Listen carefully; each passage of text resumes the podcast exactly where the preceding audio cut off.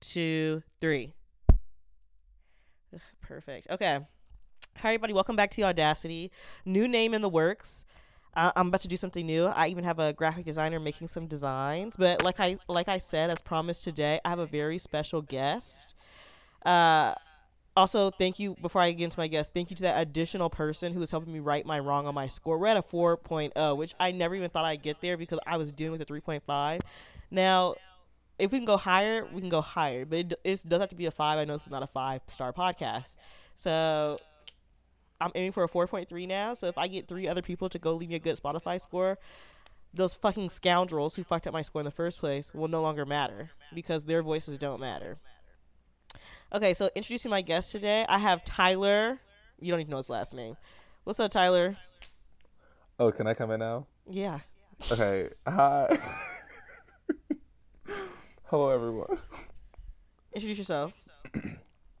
I'm Tyler. Um, undisclosed middle and last name, undisclosed work location. But what I can say is that I do love my sister Leah. Thank undisclosed last name, work, all that other stuff. Officer Leah. dearly. And I'm so happy to be here. Thank you. And I still know her as um, That that black narcissist. narcissist. And that is my favorite black narcissist. But I'm no longer a black narcissist. I'm a cop because I'm just how bitches want to police me 24 7. I'm now stepping into my police station bag, gun and badge and baton and vehicle and uh, siren. And sometimes I, I can't say I, I blame you. This okay.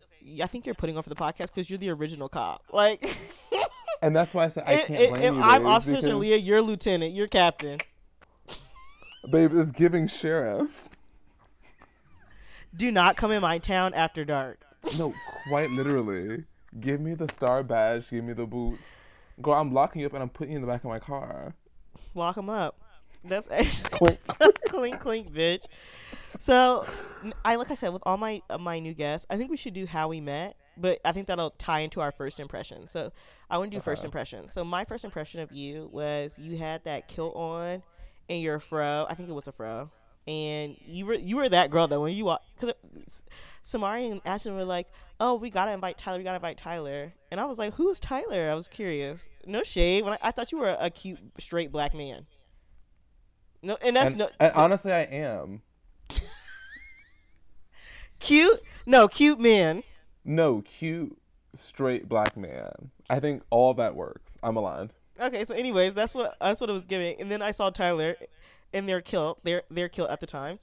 And I was like, this is not what I expected, but I'm not upset. And I was like, and then I have some videos of you dancing. You were that girl because you were doing the Katie Got Bandz's gun thing. Like you were really giving, and I was like, wow. I was like, I really like Tyler, but you were also kind of intimidating, not in a bad way. Because just you were tall and you're already high heeled boots, and you were kind of like, I don't want to be here, which I totally understood. Yeah, because I think there's two things that were at play that night. one, I was with. one, I was with Your my New dear York sister, doll. my my dear sister Alex, who was in town. Y'all And was we're both having kind a- of giving cunty too. No shade. Yeah, no, Alex is just like actually a bitch. But I love Alex, and Alex is like literally the sweetest person. But Alex is the bitch. And then like typically, when I get around like my bitchy friends, who are obviously the sweetest people on earth, I just give off a bitchy aura.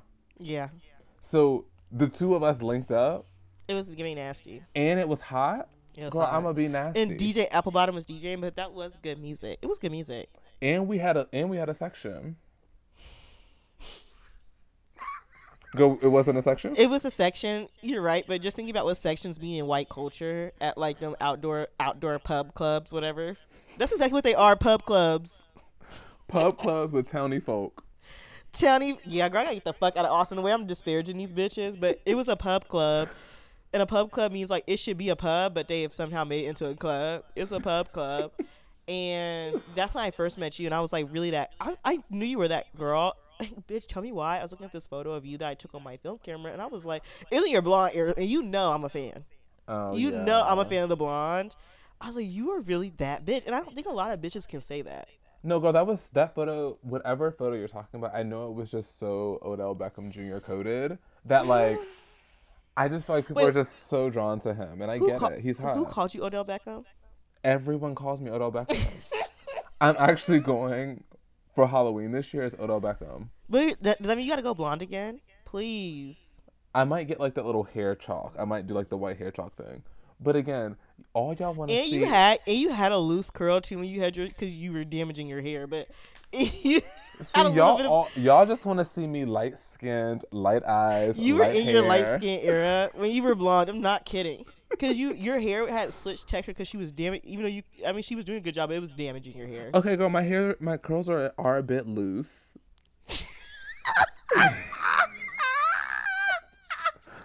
no, it's really giving. if y'all can see what I see, you would not. No, no shade, sister. They were looser when you were blonde. They are not giving. you loose. literally just said I had nigga naps. That's it's giving so kinky curly. It's giving kinky curly. Wait, girl, you know I'm mixed. Don't do this to me. I knew it was gonna hurt your feelings because I'm talking to a biracial who's upset that I'm calling it 4C.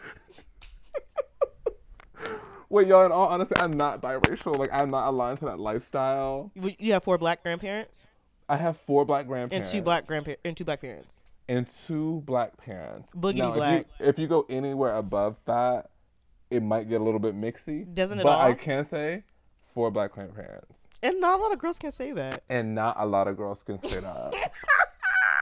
not in 2023. Girl, and definitely not in 2050.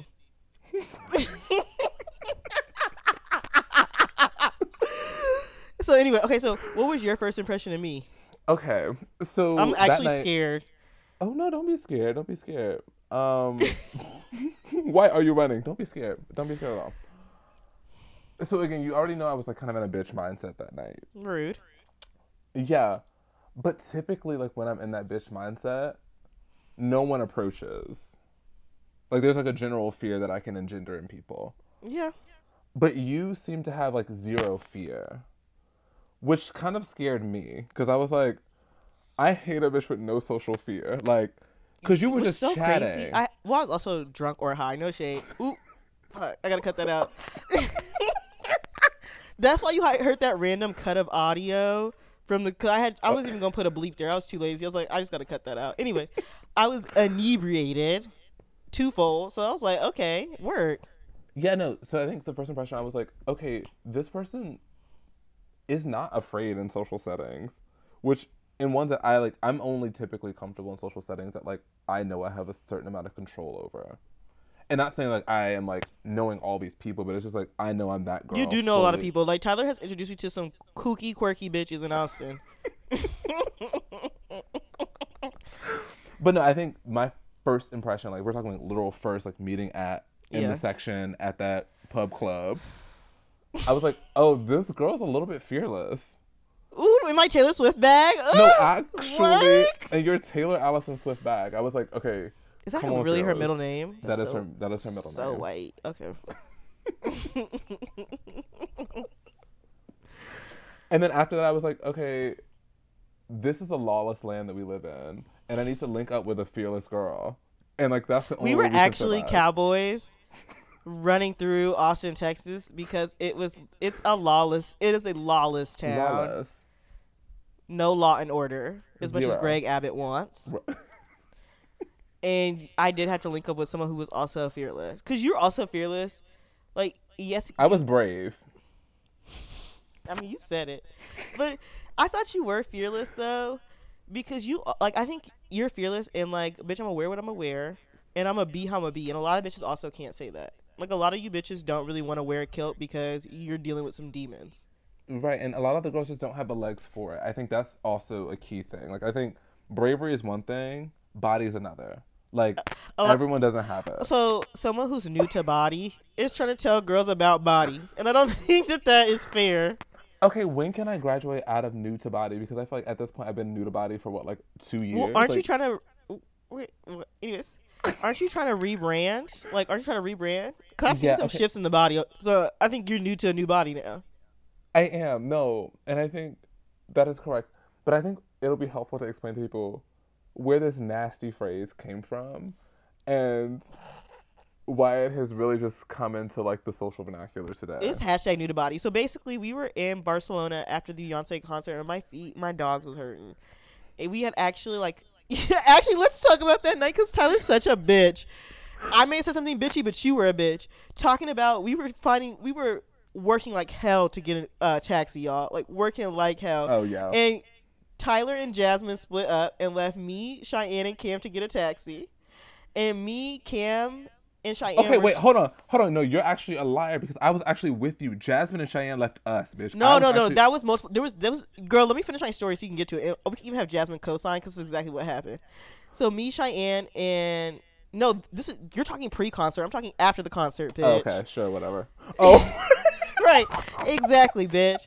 So you're such a bitch. Now she know. So we're struggling, and I'm tired. I'm like, I'm not even giving no effort. Cheyenne and Cam are really running. Cheyenne is not comprehending that you can only find a taxi when the light is green. That was whooping everybody's ass. I'm like, their lights aren't green, so what are we giving this energy for?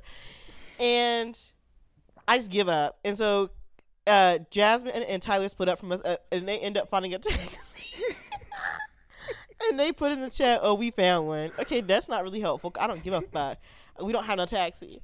So maybe ten minutes later, which is actually insane, we end up finding a taxi, and we get back to the shared Airbnb, the shared space.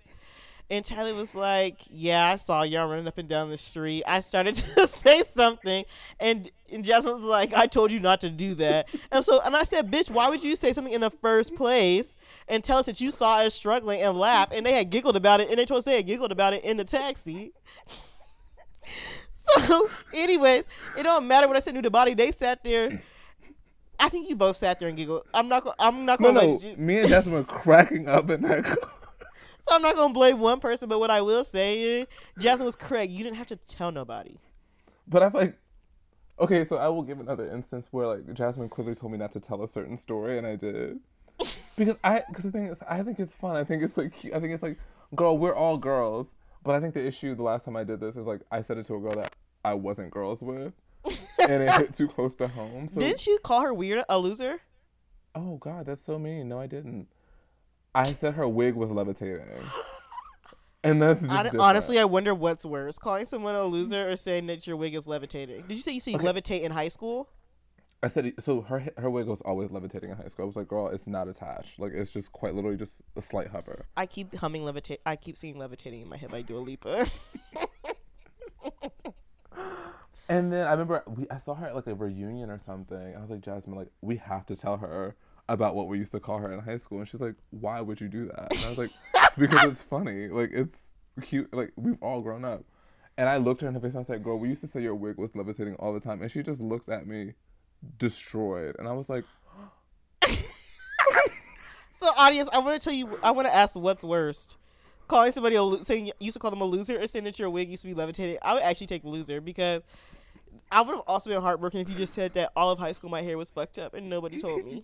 I never said it was fucked up. I just said it was levitating. It, it was a nice wig all the time. It just didn't look, look like it belonged to her.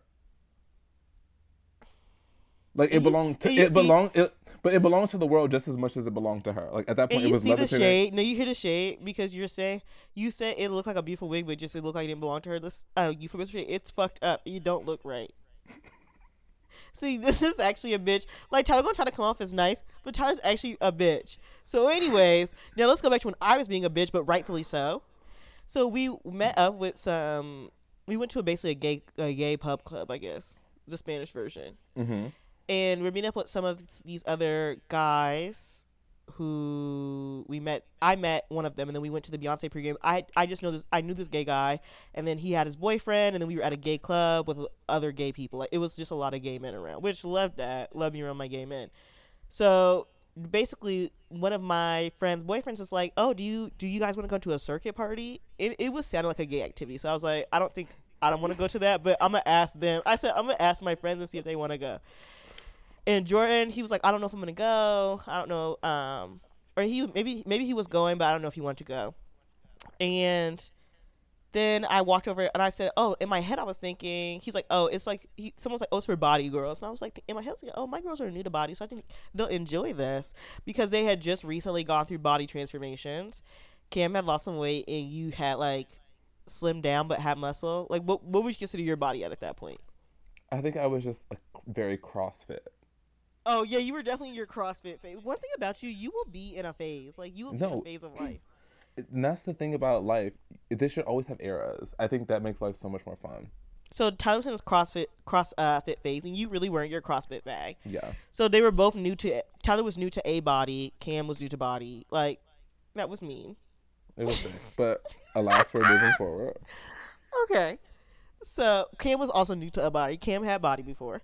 So basically I came back to them and I was like, Oh, do you guys want to go to a circuit party? They said they were going to a circuit party. You both were like, No. And I was like, I don't really know what it is, but like y'all explained it. And I was like, I mean, I guess that sucks. And I had then said to them, I was like, I was like, yeah. Anyway, I they did say it's your body girls, and I was just saying I thought you guys were new to body, and their feelings were hurt. But I don't think your feelings should be hurt though because you are new to you were new to a body. But just the grin on your face really is what sent me. Because you were like, yeah, I just thought I'd tell y'all because I know y'all are new to body.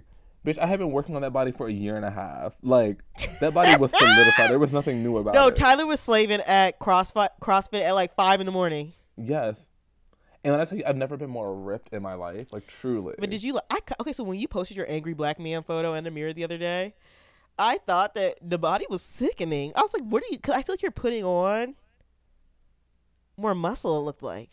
Oh, no, that's just my clothes are baggy. I've actually Mm. lost weight. I've lost like 15 pounds since I left lost left Austin. Oh my gosh, are you getting into your rush bag? No, I'm getting in my waif bag. We're in our. And you bitches probably can't even spell wave, and that's You no can't. No, I'm in my Sinewy era. Like when I tell you waif and Sinewy, that is So what, I'm what? striving What for. is your uh, life? Oh, You're you're into your life era. Yeah, so what's me. your what? Have you lost inches around your waist? Um, not really. The waist is always gonna stay itty bitty. Like that's just something that's kind of like Have- perpetual. It's in hips- perpetuity. in perpetuity. Bitches, you can Google that from the iconic Jocelyn Hernandez in perpetuity. So has you like has anything you lost fifteen pounds? Where you lost the fifteen pounds from? Just straight muscle. Um, I think it's typically just muscle mass. I'm not looking like a rock anymore. You were it was you were giving rockish, but the bitches just couldn't handle you though. They couldn't, and like I don't know. Sometimes I just want to feel a little bit more petite. So I was like, let me just. You were back in your petite era. Yeah, getting back in my sample size era. I, I was gonna say something, but I'm yeah, just say it. Just say it. No, you should say it. Are your thighs sample size?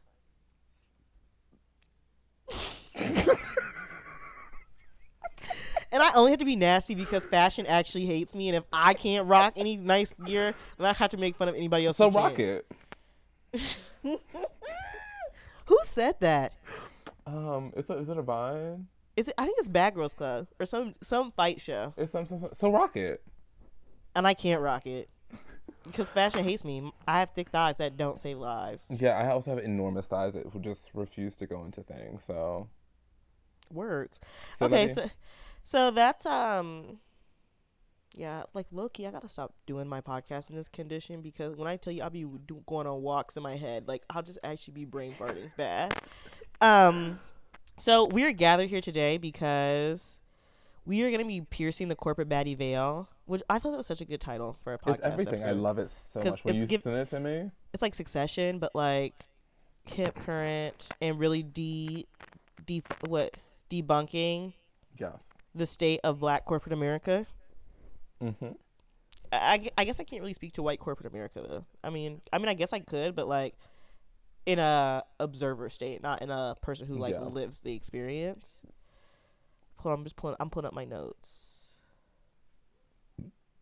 Okay, it was also going to be America's Next Corporate Baddie, which I thought that was also good. Oh, that was also that'd be really fun too. But again, That's not what we're. I think this today. I think this title works better given what we're talking at about. At least I'm understanding. oh yes, yes, yes. about. Actually, so before I hop into this, let's get into the state of pop music. So Tyler has actually warped my music taste. Like my music taste will actually never be the same again. Because like Charli got or Tyler got me on Charli, Tyler got me on um I, I mean I do listen to Omar Apollo, but he's he's a weirdo. Like I can't believe we went to that concert. Caroline Polachek, that's really for crazies. Like into some new Lana Del Rey. Even though she do be talking about something. Yeah, she be talking her shit. So like Tyler's really got me into something. So what? Are, oh, Carly Rae Jepsen, but into my deep bag of Carly Rae Jepsen. Ha- have you gotten more into the loveliest time? I unfortunately have not. Um, but I do look forward to getting back into her. And also, he he everything he needs.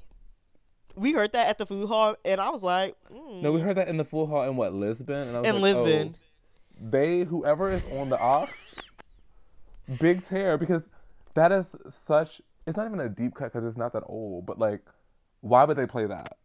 He, Like, somebody was me. going through I got everything he needs. He needs me. He needs me. When he, when, he's like, when he can't sleep, I understand. Talk about it. and the thing is, Carly is. I mean, granted, she's probably lived sixty five lives because the girl's like eighty two. She looks 112. yeah, she's very old. But that's probably why she can relate to so much and so many people and And so many many times. experiences. It's like when she's saying her words, she's existing across so many planes of time. It's And- truly beyond. I think like what pisses me off is the girls like to make fun of Carly because they think all she is is "Call Me Maybe," which is a good song, or uh, what's that? "I Really Like You," which is a good Also, song. a hit. Like both are Like incredible. you're really taking those, and uh, what's that song she did with Owl City? "Good Time," which is also good time. Or it's also a good song because Owl City was actually talking about some Sure. things. Like she's actually writing hits that you guys cannot even comprehend. Yeah, and like, the thing is, I get the I get the call me maybe jokes like maybe ten years ago.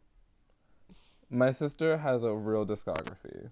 Oh, real And, discography with B sides, and bitches are now making EPs with seven songs and calling that a project. And I And actually bitches need y'all can't to even stop. spell B side. Like, cause she will always do a B side. She's like, hey y'all, y'all like this album? Here's the B side. I'm gonna give you 14 new songs on top of my. I'm gonna give you a 28 song project. Cause I really need y'all to feel something. And she actually releases like kind of consistently, which I'm. There are artists who cannot release consistency consistently like Beyonce. Rihanna, she she can't do that because no shade, she can't sing. But like Beyonce, she could drop whenever she wants to because it's gonna be a th- well thought out project. The rest of you bitches, like who are not really giving anything, you need to be consistent and you need to give us an album. Yeah, but it's, it's I guess I think that's mostly just a testament to her pen. The Her pen, pen. the pen is a little just too dumb. It's no, too good. I actually think y'all need to tap into Shadow. I, she's talking about things. Like she's speaking into other planes that you bitches can't. Even, you don't even know. You don't even know what plane I'm talking about. If there's, it could be a, it could be the homonym of plane. You don't know. She's in different areas, bitch. Yeah, and I think I just think the seminal piece of work is obviously emotion. Like I think that there I could actually Like- tear up a little bit because in your fantasy, dream about me and all that we could do with this emotion. What if I turn the lights back down? I feel it. You feel it. Actually, that's actually so. I hung out with Tyler a second time, and we were going to this this booth ass event called First Thursday. It's actually so girls got oh ghetto. we were standing in line. Yes, and it was hot as hell. And I was talking about Carly, and Tyler was like, "Boy, prob." We were talking about boy problems. Who's got them? I got them too. Me t- making the most of the night, girl. I always want to crash my car Listen to that. Like literally, I want to drive Grim Jeeper into the back of a Toyota Camry and And just you probably okay, girl. Don't act like you haven't done that though. okay, wait, no shade. Why did my mom tell me yesterday? She's like, "Girl, you know you're gonna get pulled over soon," and I'm like, Why your tags? and she was like, "No, your tints are way too dark." No shade. I think I'm aligned. I'm like, my sister, you put the tents on my car in Maryland. Oh, so she gonna have you arrested? I would say So her the getting- bill. I'm like, you get this, and you be driving my car more than I do. So Wake that up. But anyway, back to Miss Carly. Again, I just think the jokes are funny. Hee hee ha ha. Actually, the jokes aren't funny anymore. Try a different joke. The woman has hits. hits. And just because y'all don't see them because you're not engaging, which is why, no, even though that New York Times article was very nasty about the pop girls, I just think it's so true. Like, there's so much un- there's so much hidden talent. It's not even hidden. It's just so much niche talent. Yeah, because I think it's very much. It's like, it's. I think it like follows the same like idea of like when women like things, it is And the dumb. gays, and it also extends to the gays, and I think it's. There, because again, like the Well, no, no shade. Like padam padam. I do see why. Like, no, I do not like that song. I'm sorry. Well, that's the thing is the gays only like that, and the girls don't. So, so even the girls didn't think it's dumb because the gays like it. So, it, It, right, right. right. Isn't that so So nasty? it's called a double up. Like imagine you turning on your ally and you're like team oh, up. No, it's a team up. Like, you gotta get that. team up. You gotta get that shit out of here. So no shade. I'm sorry. I do. I don't think that what you think is dumb. I just don't like that song. I think it's a bad song. So who else are you listening to? Currently, Charli's new shit don't sound good. What's that song? Club classics. I wanna hear them club classics. classics. Wait, and that's. It might actually be now. iconic. No, we're gonna drag it. It's gonna be so good. Because as I'm hearing you I say it, oh, I could be talking. I wanna hear them club classics. Those club club classics. No, because when I tell you, she has a song called Anthems, and like, we watched her documentary. You like, we heard a demo of Anthems, and I was like, I want anthem. Is this party for you? Or is that is it from that album? It's the same album as that, and I was like, this sounds dumb. Why is she singing a song about anthems? And the song goes too dumb. I So, know Club I'm not a full. I'm not a full Charli. Like I'm not a Tyler Charli fan, but I do like me some Charli though. I'm not. I'm not gonna hold you. I like some of her discography, but some of that shit though, I'm like, girl, this sounds like some noise. I can't rock with you on this. And I think I relate to Charli the most is because like like you said earlier, like you know I love my eras moment. Charli is always gonna be in different eras. She's like, girl, No I'm gonna give you Crash. I thought that even though bitches were shit on Crash, you actually can't shit on Crash. I think it's a perfectly sonically kept album from start to finish, Right. clear vision, and she's doing great sampling from the the right era.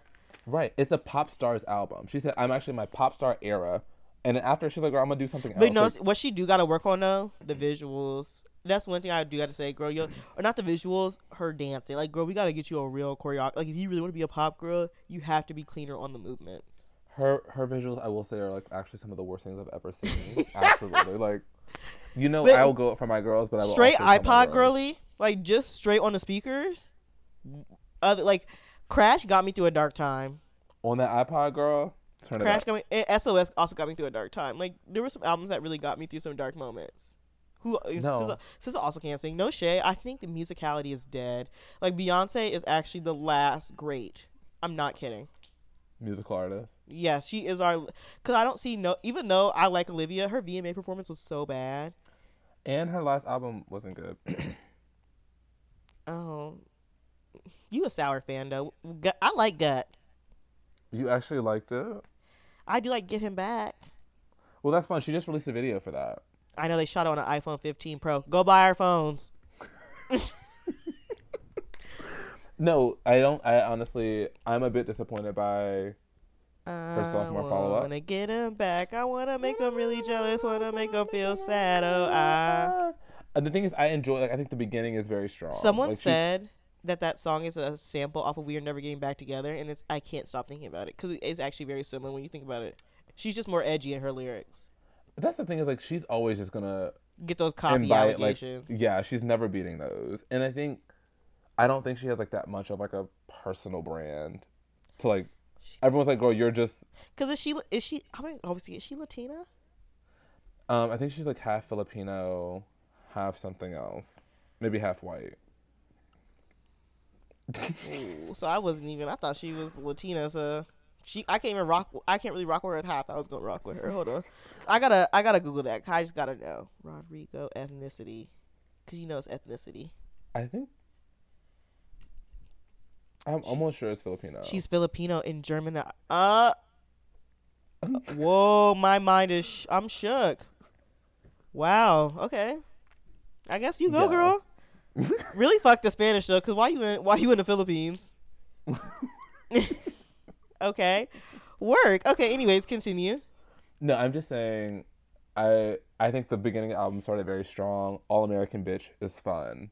Bad idea, right? Fun. What did she? When did she say all the guys I like are gay? She ate that. That's in uh, Ballad of a Homeschool Girl. But I think what really just fucked the whole album up for me is Lacy, which I think is actually the worst song to ever be written and sung and Well, recorded. let me and go find the lyrics. on the iPod. It's the Like song. Lacy. She starts off and says, "Lacy, oh Lacy, your skin like puff pastry," and I was like, "Delete this." Oh, you you actually got that word for word, bar for bar. It stuck with me. It The must have I bothered it, you that was bad. It No, I was, I was, I was on a run. I was listening to it for the first time when I was running. and you get I to was like, stop. I was like, "Oh God, like where? Why does she do that?" Mm. Actually, no, Yeah. I know Shay. We ain't got we ain't got to waste space on this. I do like that song. I like to get him. I want to get him back because you know I really didn't like Sour like that. So I'm not the Yeah. biggest Olivia Rodrigo fan, but I just think y'all need to y'all need to cool off her. She's 20 years old. You know the moment I'm actually so excited for? Who? Empress of and Rina Sawayama. Now those are two of my I favorite pop Empress of. Oh, Empress of Miss Mamas. You gotta tap into her. I But Miss Rina cannot say her last name because it's kind of a tongue twister. Some of y'all. Sawayama. Sawayama. Sawayama. Sawayama. Sawayama, yes. Okay. Okay. That is gonna be very iconic. But I do think you should listen to Empress of. I found I like listen. I found her like. I actually went to my first show with her with Alex in New Love York. There, she was opening for Colts. Colts. I feel like I've heard of that. Yeah, it's um they had a what is their famous song? Like Colts, like Outrun C gun, L. all the TS? other- Yeah, I think they have pumped up kicks as their That is song. Foster the People. Y'all, you're not gonna disparage Foster the Wait, People. that's not that's Pumped not, Up is Kicks it? is Foster the People. Colts bands. Are we sure? A thousand. I have their vinyl, and I love that song. Even though that is a very dark topic of the songs, but they wore that shit out in Portland. Oh, it's I, uh, I really wanna go out. I really wanna go outside to see. One thing you also learn about Tyler, Tyler thinks they're a vocalist. Okay, I'm not singing because I actually can't really hear myself that well, and I don't like to like strain the vocal. Um, but anywho, Yeah, Tyler got me into some quirky bitches. So like my music taste has completely changed. so is mine. Honestly, I just now listen to a bunch of French music. I'm actually not. I think what you want is the energy, and I'm gonna move past that. I'm not even gonna I engage just- with okay, you on no that. Energy, sure, whatever. I'm not even gonna engage with you on that because I think you want you want me to go there, and I'm not gonna go Mhm. there. Um. uh, okay, so let's get into it. We talked about, about a little bit hot culture. The VMAs looked a fuck mess. Nicki Minaj actually needs to retire. I'm sorry. I actually didn't watch any of her. I think I saw one or two things. and I She did tell them bitches to shut the fuck up on stage. someone made a very astute point. They were like, "Y'all really be eating it up when Nicki says something three times in different in different like tones and cadences." And I'm like, But she does it so many times, and I do eat it up because it's wordplay. and these bitches don't even write their own raps, so like that's why I'm like, okay, yeah, I do eat it up because she's using wordplay and skills that you learn in elementary school that Bush left y'all behind and y'all didn't learn. Where'd y'all learn how to read? The Freedmen's Bureau. Bitch, when Azealia Banks said that, I was. You know, you know she's getting ate up on the internet right now. When is she not getting ate up on the internet? But this time babe? it's because she's she released a new like um snippet of something, and she shaved her head, and it's like blood everywhere, and everyone's like, "Oh, this looks familiar." and I'm like trying to defend her, but I'm like, "Girl, you not beating the alleys." And one thing is like you just sometimes you don't have to defend her. Sometimes you just gotta be like, girl, that's she's doing her. She's doing her, but you can't deny the impact she had. Too much impact. I didn't realize Karl Lagerfeld had her rap two one two at one of his parties. She's kind of that girl. You know, No, Karl Lagerfeld top of the sucks. world. Yeah. And then why did she fall off? Well, It wasn't the chickens. No. They tried to cancel her just early on. Like, I mean, granted, she was beefing with everyone and their mother, but like, who wasn't at the time? No, Twitter used to be lawless. No, she. I think she was truly just unfairly crucified. Like, And This is she coming from the person who has Bucci soap, which is her, her the soap that Azealia Banks sells. wait, I will show it to you. And no, it's called Bussy Pop. Bucci Bussy. Not. Like And same thing. and, she used to call the Bucci soap. honestly, no, because she had she had Bussy Boy and she had Pussy Pop.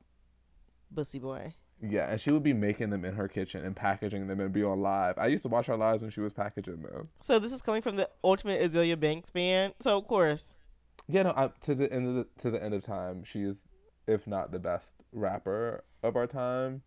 I kind of I have to agree. Oh, I'm gonna say that she's the best rapper of our time. Boom. I have to it. agree.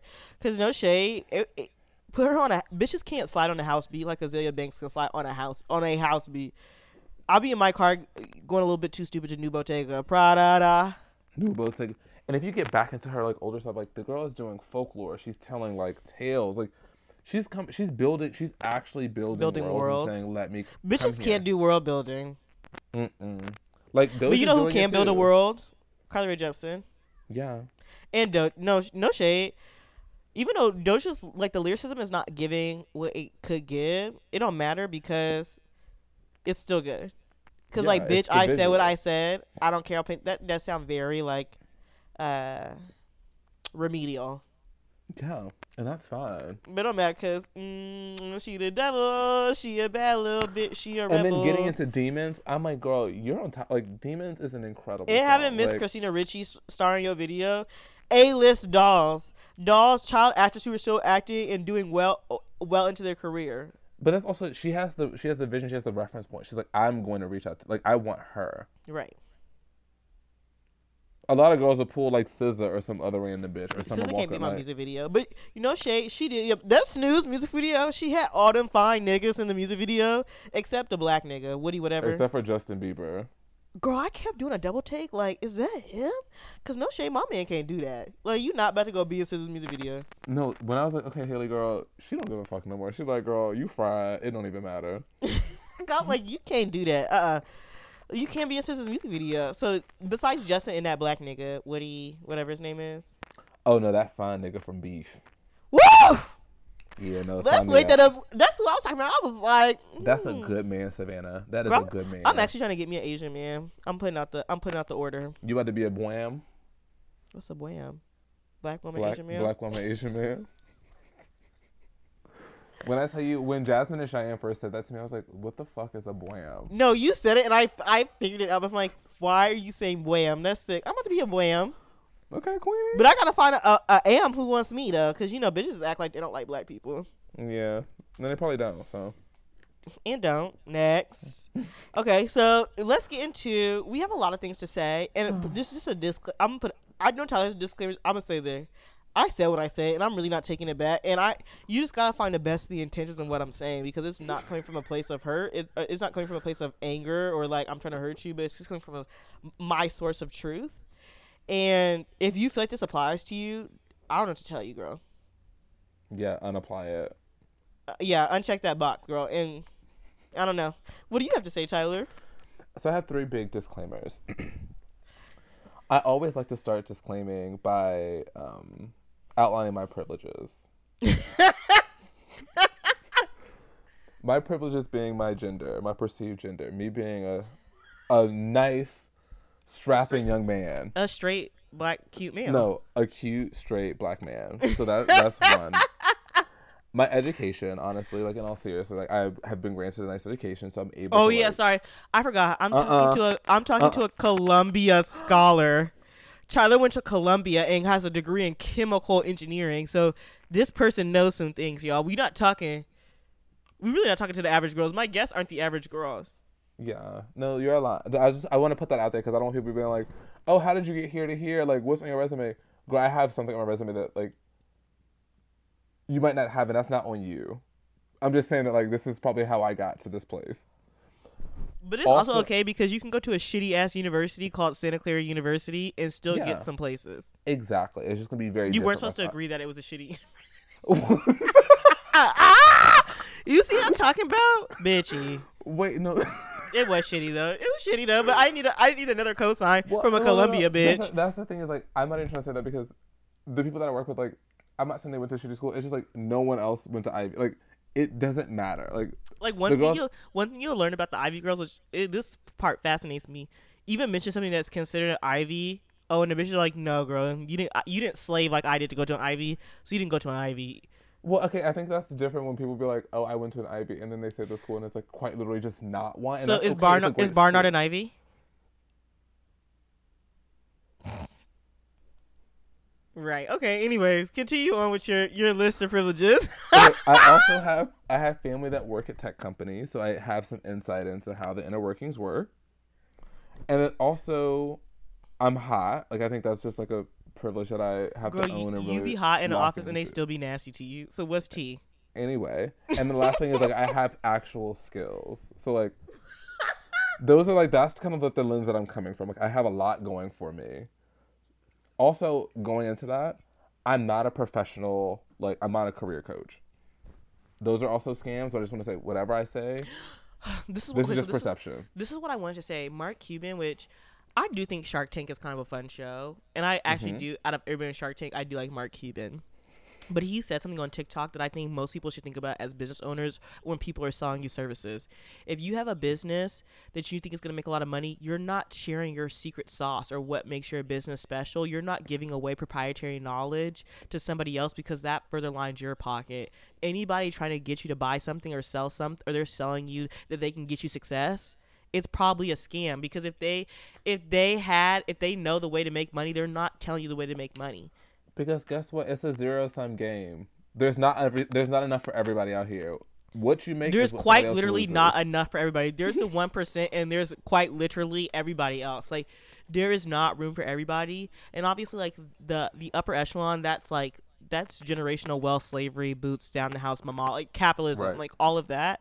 But the girls who are upper middle class, that doesn't exist. But you know what I mean? Like below that, exactly. they're not telling you what they're doing to make money. That's that's their that's their uh, patent. Like that that's their secret to being successful. So that's why I think like career coaching just quite literally isn't real unless it's someone like I'll write your resume. Even though that's kind of Right. scary because like you don't know if their skill set. Hopefully they have a good skill set, but like Uh, like hopefully they can write your resume right. But like also.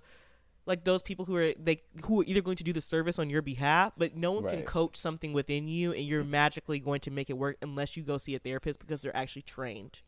And I also think life coaches themselves are scams. all I think it's all scams, and I think the biggest actual, the scariest, I guess, boom I'm seeing is like I'm seeing so many like 24 year old career coaches, and I'm like, you don't have a career, barely have a That's job. right. That's right. You're not a tree. You can, You can move. move.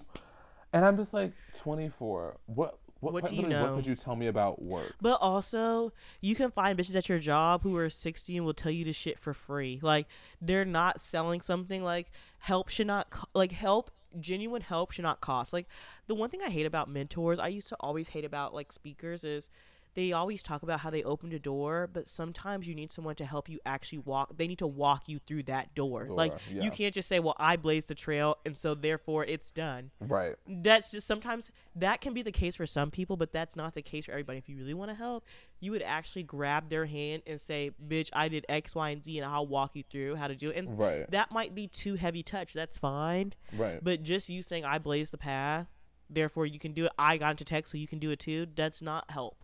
Literally not at all. And like some doors are heavy as fuck, and they need more than one person to push it. So like, you gonna have to do a little pushing. But you also not gonna find that in the workplace because you know what that sounds like? Community. community. So I don't think you're gonna find that in the and workplace. that's giving big time devoid. And then my last thing is like, I do want to say I love everything that is black.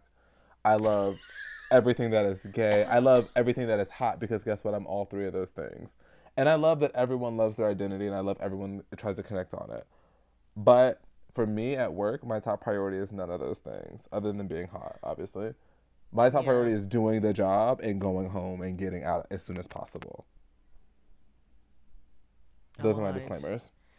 And I think I'm aligned to some. So I didn't go to an Ivy, but I do have family who has previously worked in tech or currently works in tech. Right. And that does Okay. change the game. It does. Girl, I actually feel like I'm kind of shaking because I think we're gonna shake the table. Cause I feel like what we're what we're gonna say is gonna come off as in, like inherently black, in- inherently anti-black.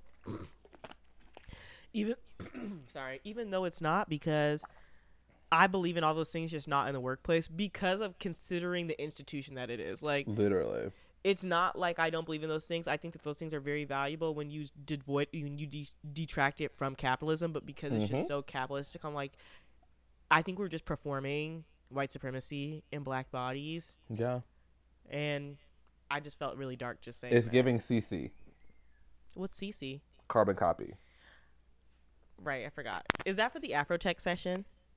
Oh, wait. Yeah, that's what I, sorry, sorry. sorry. Okay, so actually, let's walk you through the conversation, even though we spent the first 40 minutes gabbing. So, we're going to talk a little bit about some hot topics within uh, tech. And then we, well, I kind of didn't do it, so I think my Afrotech session would be bad.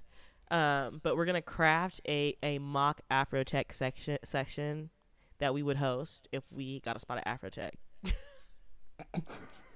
So- which, no shade, I don't even know if I believe in Afrotech. Hmm.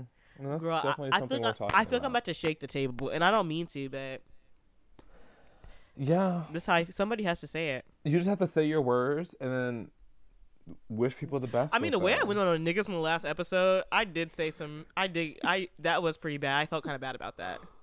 I don't think you should feel bad about what you said because I feel like at least a lot of it's coming from your perspective. And again, like the, like what you said is not going to hurt them at all. Nothing You're, can hurt them. you're so right. But they can hurt me. And I think that's what I'm worried about. I gotta. I gotta worry about niggas trying to hurt me. Right. Ugh. Anyways, so I mean, let's actually talk about a topic that I'm interested in. Is LinkedIn. Do you have any initial thoughts about LinkedIn? I I initially hate LinkedIn. I think it's like a the worst type of. It's devolved into the nastiest piece of work social media. It's like a Facebook for work, and no sh- oh, no shade. I just think that's not what I'm logging on to for professional development. Okay, so here's the thing. These are my general thoughts about LinkedIn. Other than it makes me literally want to kill myself. Yeah. The first two things. Disclaimer: suicide. Oh, sorry. Um, I'm fucking with you. I guess I can't take that out. You can't. I'm Well- fucking with you. I'm still alive and I'm doing well. Um, two things are this. Two things that I just don't believe exist, which is supposed to be the premise of the product.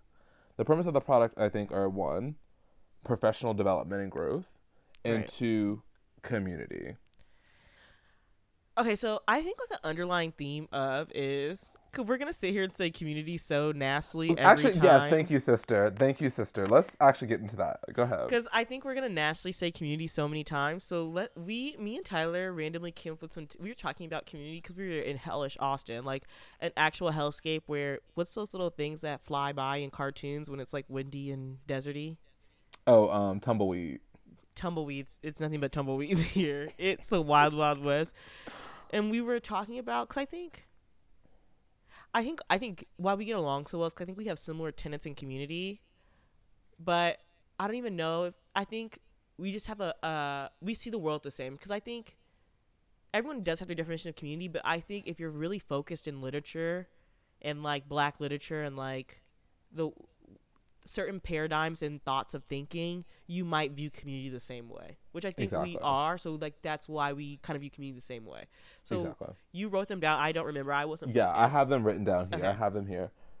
And again, I thank you for bringing this up because, like, I think my biggest issue with any conversation is like people are like community is community that, and I'm like, what do you mean? Because you're trying to uh, op- you're trying to like get me to buy into your community. How you know I want that? It seems whack.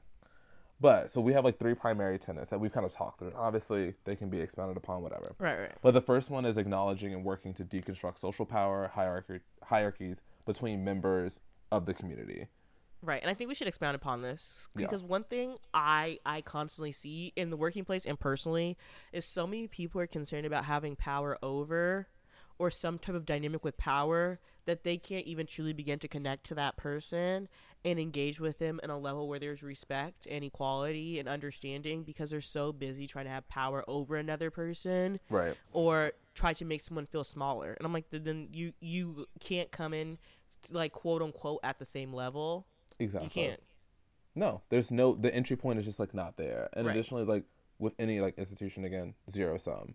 Like you cannot like you can't like you can't like pour into someone because like what you pour into someone you actually actively pouring out of yourself that like it there's only so it's, much to it's extractive. No, it's just it's extractive, and community is not.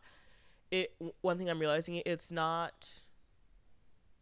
Sometimes everything is not reciprocal, and not in a bad way. Of like, Yeah. sometimes this person can only give forty, sometimes you can only Yeah. give fifty, and you meet each other in a way. But like, you're happy to.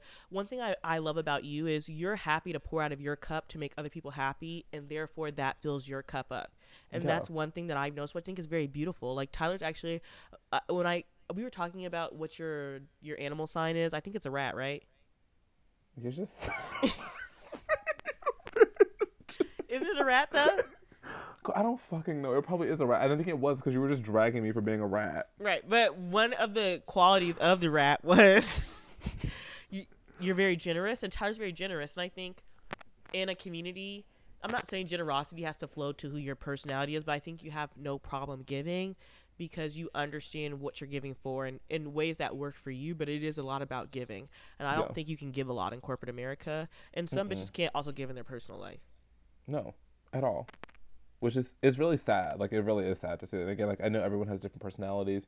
Everyone doesn't like. I guess, what do you call it? Like, they don't feel gratified by giving, which is also fine. Like, and it's also not saying that person is selfish by any means, but it's Right, like but there are other ways you can give to your community. Yeah, like I think there's other ways you can give a community, and that's what makes it. That's what makes everybody different. But I feel like, I I honestly feel like jobs and capitalism, the way that it works, it serves to make us homogenous. And so that we're all trained to be a certain way and do things a certain way so that you can't really give space for the complexities of people but in a way that is like beneficial like the way Yeah. that we're homogenized is not beneficial it's literally like to be worried about the next person or like what you said you, i can't give because it's actually pouring out of me and i need to give all of myself i have to be Yep. at 100% function to do my job Exactly. brutal So yeah, that's tenet one. Tenet two is like honesty as a means of individual and communal growth. Is like right know we talked like, about this honesty without compassion is just being a bitch literally. You're Now- just being nasty. there are some times that i have come off as nasty and i'm fully meant that Yeah. No, no, I'm aligned to that too. Because like at work, people are like, "Tyler, that was kind of rude the way you said that." Yeah, it, it was. i don't have be, like, compassion right I actually don't like you. so like now what? right Because I'm I'm not in aligned. community with. I'm literally not in community with you, and I don't ever plan to be in community with you. Like, we had a job to do. You fucked up. Now you're wasting my time. right I'm I nasty. think- one thing I realize is sometimes I have too much compassion, and it's starting. It's making me realize I gain nothing from like, not in a selfish way. I gain nothing, but like, it doesn't serve me to not to be nice right now because like I'm overextending myself, and this person is never overextending themselves. Girl, I need to operate like this new Leah. Don't ask me for anything. Well, in Yeah. a, not in a nasty way to my girls who I love at work. Yeah. Please feel free, slack me. But to the rest of you bitches, don't ask me for nothing. Cause I'm like, I don't really have the energy or the time. I'm sorry. Like, this is not getting me anywhere, and we're also not in community. Yeah. Aligned.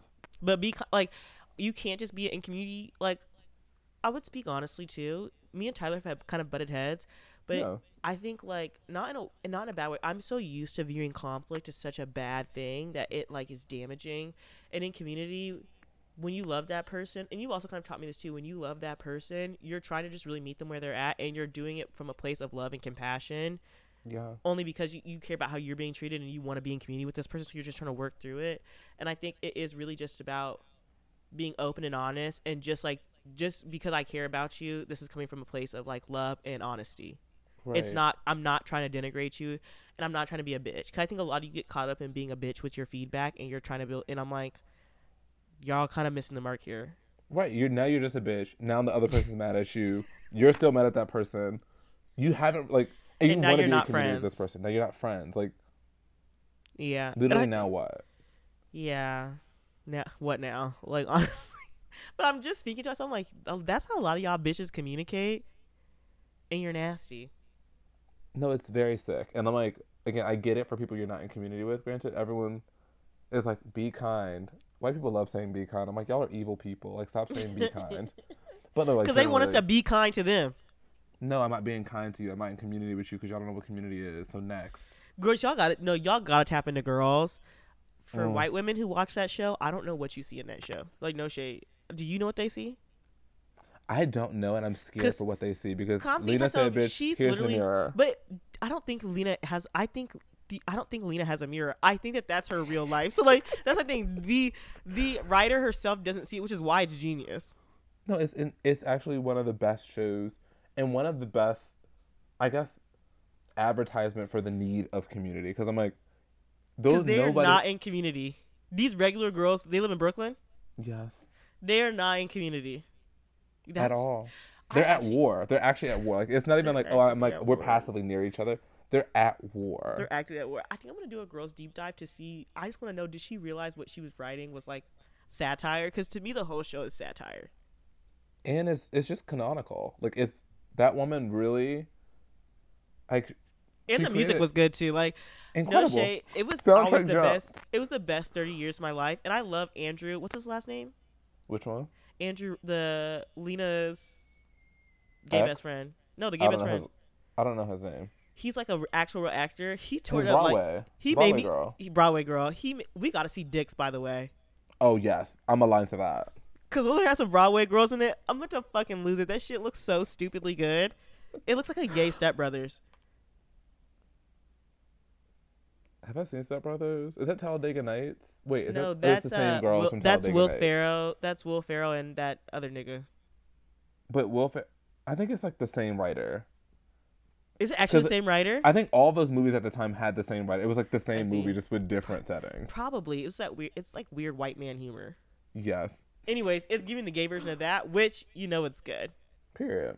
So I cannot wait to see that. I do you think gay cinema's having a moment? I think gay cinema. Hmm.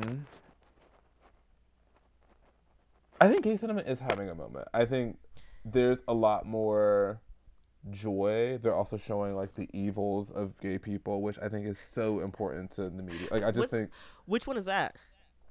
I think like Bottoms is supposed to show like the I haven't seen it yet, obviously, but they talk about how the gays are supposed to be evil and that. But just like Kind of Generally just insidious show- and just trying to fu- trying to turn straight girls. Yeah. right, and it's just like gay people are like evil, like truly just like an evil breed of people. Like hands up, don't shoot. And I think we have to show that because how else are we gonna get treated like everyone else if like they don't know that we're also evil? No, it kind of reminds me of Lena Waithe. Like you gotta have bad, Yeah. ba- you gotta have bad things to get the good things. Like without Lena Waithe, we wouldn't have Fire Island. Well, I think that's a little different because Lena Waithe is just making bad things. I she's know, not like showing. She's, She's, not, not, showing, showing, like, good bad, bad, characters. Right. She's just she's just making bad art. Bad like that's just different. But I think that's the place for her. You know. She's making bad. No, she's making bad art. I want a refund from Queen and Slim to this day. Can we file a class action to get our money back? When that bitch jumped out of the window and broke that Bitch, arm. I literally almost pissed on myself. no, it was the part that the part that killed me. If that I have to rewatch that because they should show that at NYU as a bad filmmaking. Do Yeah, not do make a film like this. But I think people are afraid because like, oh, it's black. I'm gonna be racist. You're not. It was actually just a poor mi- movie. Not the fucking in the shooting scene, but the that was sick.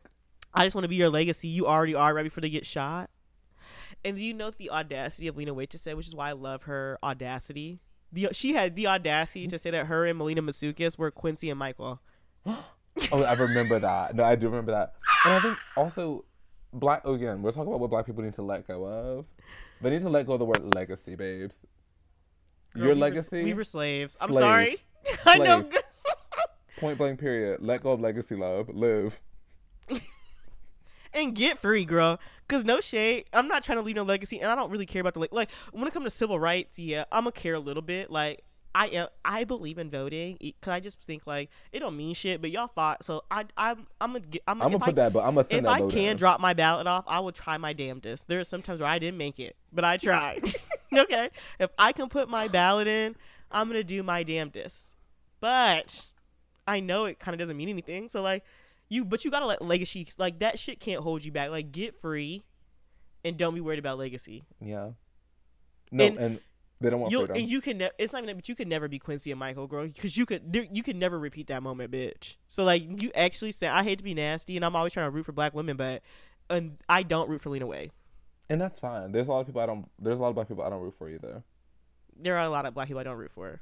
Do, do like do I wish them the best? Absolutely. Go off, Queenies. But I'm gonna do like this. So Joseline, in her interview with Carlos King, Carlos King asked her, "So who? What do you think about this person?" She said, "I don't think." No shade for the black people who I'm not really checking for. I don't think. I don't think. Period. Honestly, think- love her and love that. Yeah, no, she's actually a black Puerto Rican queen, the Puerto Rican princess. I want to ride. I want to ride. I want to ride. I want to ride. I want to ride. There's some hoes in the house. That, that song is actually so good. Like I, I think there are some bad things. Like you could say Joseline's music is bad. I don't think it's bad. I think it's No, I good. think it's good. I think it's good music. Birthday. What's that? What's that birthday song? Um, Fuck. Do it like it's my b day. Do it like Do it's my b day. because you said birthday, I was like, I don't think Sorry. I heard the woman say birthday. she couldn't. It's bidet. it like my, Do it my like it's my bidet. Anyways, okay. So, what was that tenant? We got. Oh wait, the last that tenet was the honesty, and then the last Yes. tenet is that is the belief that your growth is inextricably linked to the community's growth and vice versa. I love that evolving. I think of it as evolving. Yeah, Like you have to, you have to be willing to push yourself forward because you want to meet other people at their like wherever they're at. You also have to be willing to want to push people forward. Like sometimes you have to be a mother to a daughter. Sometimes you have to be a parent and help push people forward. Like you have to be willing to participate in the, the circle of growth. exactly. And Are those you- are our tenets, and that's when we when we us two on this call here, when we say community, that's what we mean. Right, Now, but it, it, know- has to, it has to come from a pure place too. Like it can't be in it can't be linked to capitalism. Like No. it actually has to be in my deep of my deepest of hearts. This is how I feel about being around another person who I want to be around. right. Work. So I know when y'all say community, sometimes y'all say come to this every- party. What do you think everybody's definition of community? Like, what do you think some people's definition of community is? Um, so my personal, I guess, like how I see, or most people's sense of community, I think specifically for white people, I will like separate it out. White people, I think their community is purely just based on proximity. Who is physically around me? Watch girls. Literally, who is physically around me, and who's actually been around me for a time longer than someone else. And they're like, okay, we're just gonna make this my community because we've just been around each other for so long. There's actually like no genuine like. No, there's actually actual genuine hate. Like I see like hate, and I'm like, They're at war. your- yeah, I'm like, you know, you don't gotta be with them, but like, but how are you at war? Like the crazy part, you're internally at war. That has to be the craziest type of war. Cause I can Right. understand, like, bitch, I'm out here fighting, which God forbid, never. But like, I'm out here fighting for my life physically, but internally, you're in battle with somebody else. Like you might as well bring back the draft. As many people that are opting into war every day, like the girls are fighting. Open the draft, send them, a, send them to fight something. I don't know. because they seem like they have some, they they have some desire. My sister. So yeah, again, white people is a proximity. Black people, I think, have also just. I think they've tried to copy and paste what white people did and be like, oh, what they have as community, and because like, I think it's easy to correlate like what they like what what white people have and what they have quote unquote gained in terms of capitalism to say, this is their community, they're with each other. The amount of things that this. is just so parroted from white people, I'm like, girls, we gotta divest. Like, no, sh- no, seriously, we have got to divest. It's killing us. Like, I think it's killing us. Like, I think, I don't think like I'm not. Cause I, I think a lot about like Eastern communities. Mhm. I do think that that is a better sense of community. Now I understand that there are things that exist within that that ma- make it toxic, like, you know, having your family dictate everything that you do. Like, there's not that reciprocity or that balance. But I do think that like westernized culture is so isolating. You're so alone, even in, when you're in the room with other people. Yeah, So then it just becomes about proximity. yeah. It's dark. That's dark. I think also a scary thing, especially that I've noticed with black people, is that like obviously blackness is not a monolith, whatever, whatever. I'm black, it doesn't matter. I not only is this proximity, but I think black people take comfort in the sheer number of black people to be like, this is community if we have a lot of black people doing one thing. And then that's typically centered around black boy joy or black girl magic. And I'm like, that is also not community because those words mean zero things. What's Black Girl Magic? It's a wine brand. And it's good rose. And that's the only thing that I will say it is. Like I don't know what else it could be. and I don't really know what Black Boy Joy is because a lot of black boys seem sad. Literally. and we can reference your podcast and I before. think we're rebranding magic as resilience because this system actually hates us. Wow, Yeah. that's actually so dark. black boy magic, black men are sad, yeah. and black girls are strong, tired, sad. Yeah. Rip. Rip. And yeah. Whoa. I don't. Th- I think that's just deep. I have to sit with that for a little bit because I'm like, fuck. All these things that we're telling kids, we're kind of setting them up. But maybe that's the myths you have to tell yourself. Like maybe we do have to live in a world of myths and not coddling is what I'm looking for, but some euphemism, myths and euphemisms Mm-hmm. to make it through. Like maybe girls need black girl magic to make it through. Because what are you if you're not magic? Tired. Yeah, it's like lore. It's very much lore. And It's you know al- I love a lore moment. I love actually- some no, lore. this is actually just a branding exercise. I know we call everything a branding exercise, but this is just a branding exercise. Rebranding impression. Yeah. But don't they? Yeah, they. I actually do think that if the civil rights leaders of the '60s could see us, they would actually like that. Have you seen that Boondocks episode? No. Where- No, yet, and I used to watch my friends on. And Martin Luther King is back in the present day. And he's like, "Is this what I fought for?" but he's like, you know, please go watch it. And he's reading them so bad. Like, I want to find the because the way he's saying it, I was like, damn, like. Is the Boondocks actually like you know how white people have the the the Simpsons? Is Boondocks ours? I mean, I didn't watch the Boondocks ever. Growing I up. Never engaged in it. watch that. But sometimes they come back, like the R. Kelly episode where they predicted like how bitches would react Oh. to an art, like you know how the Simpsons be having that shit where like they'll be predicted. I feel like the Boondocks is ours.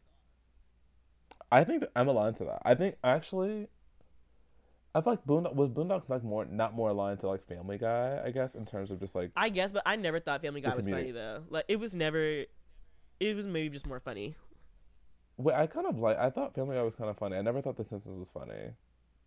I never thought The Simpsons was funny, but I think I compare them the same because, of course, black people shows are funny and white people shows Yeah. like are you know humor have some level there. of humor, right? Some level of humor, but because they have that predictive Element. element, and I think almost I think most black people have watched some something of the Boondocks. Okay, so this is the speech. He says, "Is this it? This is what I got all those ass whippings for."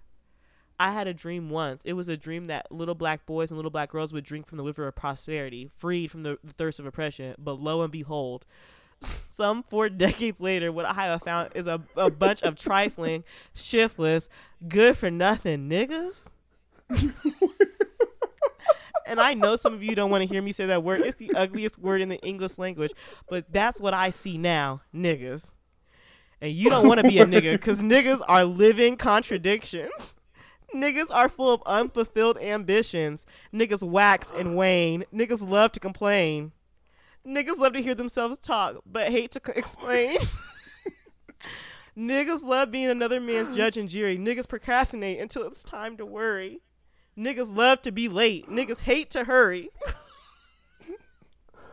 Bitch, not wax and wane. Niggas love to complain. Black entertainment television is the worst thing I've ever seen in my life, which I agree. Usher, Michael Jackson is not a genre of music. And now I like to talk about Soul Plane. I've seen what's around the corner. I've seen what's over the horizon, and I promise you, you niggas won't have nothing to celebrate. And now, and, and no, I won't be going there with you. I'm going to Canada.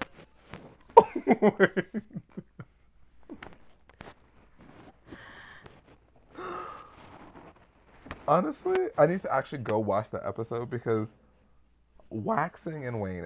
And he gets him in church, and he says this. I mean, sometimes you have to say things that you have to say. So that's what I think. Like I just think that that's very funny. 'Cause I that's what I think. I think maybe not to that extent, but I do love that a nigga who waxes and wanes. and he said niggas love to talk but hate to explain. I okay, Wake that up. But The girls, because the girls like to say community, and you say what is that, and then they're, everyone's not looking around confused. but I think I say all that to say maybe not to that degree of vitriol. But Yeah. I do think that if civil rights leaders could look at us, they'd be so sad about what we've become. Yeah, because when people say w- "I'm a I'm my ancestors' wildest nightmare or dream or whatever," It's, it's I'm like, it's just his wildest dream. yeah, and I'm like, okay, sure. It's like it's just, it's just like such a low baseline. Like the girls were in shackles, like shackled down. Any any type of freedom would be great. Like Now we're gonna get into. You were talking about LinkedIn. LinkedIn is based on this premise of community and uh, and professional development. right aligned. Okay.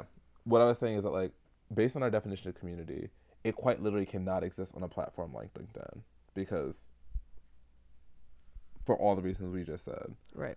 Also professional development has to somewhat be rooted in community, Right. but also professional development means that you are helping other people out and that it's not a zero sum game. Right. when it, it, it's such a zero sum game because bitches just get on there to boast about how they got this new job, and that's really about it. Right, or people be like, I was just homeless yesterday and now I live in six mansions and I'm like, But also, like, who did you oppress to get there? Like, that's also another question I have. Like, you had to oppress somebody to get there. You just didn't get to six mansions because you help- exactly. you And were it's believing it. it's all these like inspirational stories and i'm like okay no girl teach the girls how to get some skills Not teach the girls how to get some skills. Teach girls how to find your skills within you. Like, Yeah. go teach some girls how to go find Figure out how to get this- sauce Yeah. Which we gotta talk about that because once we get to the Afrotech portion, because that's what actually defined the exercise. Because we were both just gobsmacked by that. i was actually disgusted i was like okay i think that linkedin's a scam i think that career coaches are a scam i'm like babes now i'm on the verge of being like is afrotech a scam Whoa, that's a headline. And that was a question I and it's think, not rhetorical. It's well, me asking the question. I want to go. I'm trying to get my. I'm trying to get it funded so I can go see what the hype is about. Because you know I'm going there taking notes. I just gotta see. Oh, of course. I think if it's, I think that. you're okay, let I was trying to think. If you're going there for social network, not social network. If you're going there to network and to build your network, I think based on our our our pre-described definition of community, I don't think that you can do that effectively based on the premise of the event. Like I think more bitches just gotta be straightforward about what they're doing here. I'm trying to get some money. I'm trying to scam you. This is an event to meet like black people, but it may not be about community. Like it may just be girl meet some people who can help further your career. Like I think we layered in that language, but meet somebody who can help further your career, find a mentor, like more tangible thing. Like and I think my thing is too like we I don't we both have said I don't think Afrotech should not exist. I think they have to go about No. rebranding it properly to be actually what it's about. It you should be there to actually ascertain real business val- goals that can help you in your category one to ensure that you're you're moving through the workplace as you see fit. It could be getting promoted. It could be all these different things that you want to do, but it should be there equipping you with those skills to do so. Because if you're really in- involved in pr- like professional development, then you should be getting those things. And exactly. and in terms of community, it should actually just be about getting to know one another and find people who you want to be friends with. Like, just say it's Mhm. a friendly social mixer with some professional development. Or a friendly social mix, like where you can build your LinkedIn network, where you literally add people, Right. get a contact or two, maybe get a referral sent in. But I think they don't like. I think that's too tangible. Like, I think y'all actually have to be that explicit. Okay, so I joined this conference. I'm going to a conference next week for work, Mhm. and um, they had said, um, sorry, my brain fart. They have a section. The thing is like convince your boss, where they actually have a laid out template with fill in the blank spots of how to ask for the conf- how to ask for the conference funding.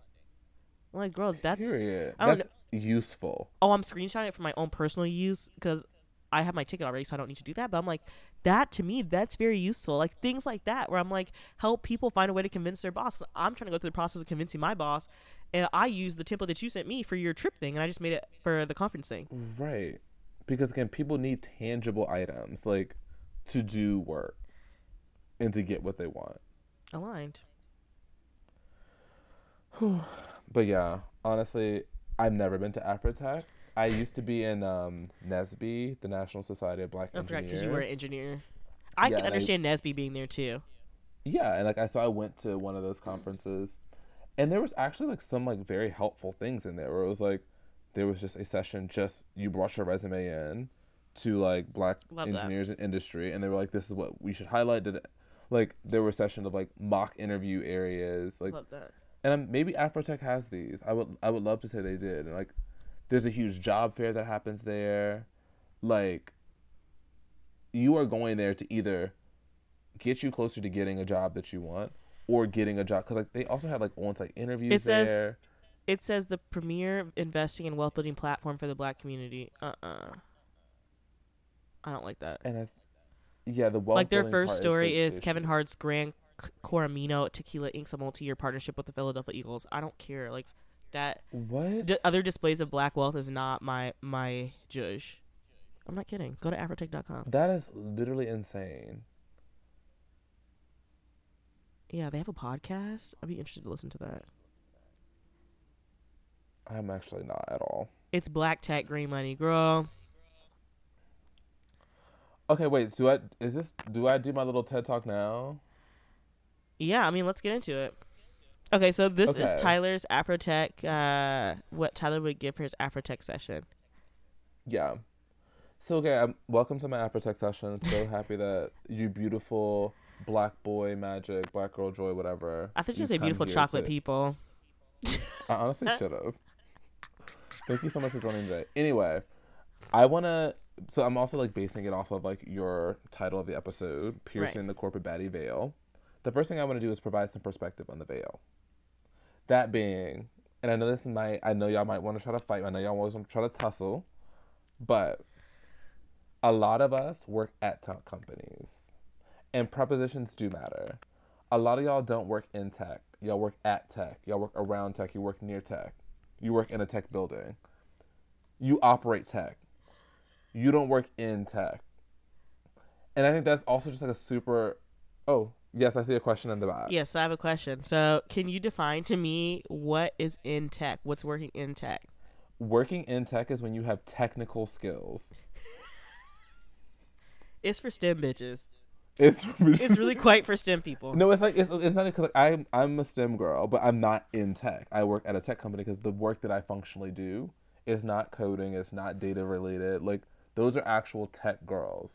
You work at a tech company, so whether you work in sales, whether you work in operations, whether you work in HR, recruiting, you work at a tech company. So I think, and like if we you support your, you support technical people. you support kind the of. technical function. So like Right. if we were to basically strip you out of this, like these roles exist everywhere else, and they can exist in other industries that isn't tech.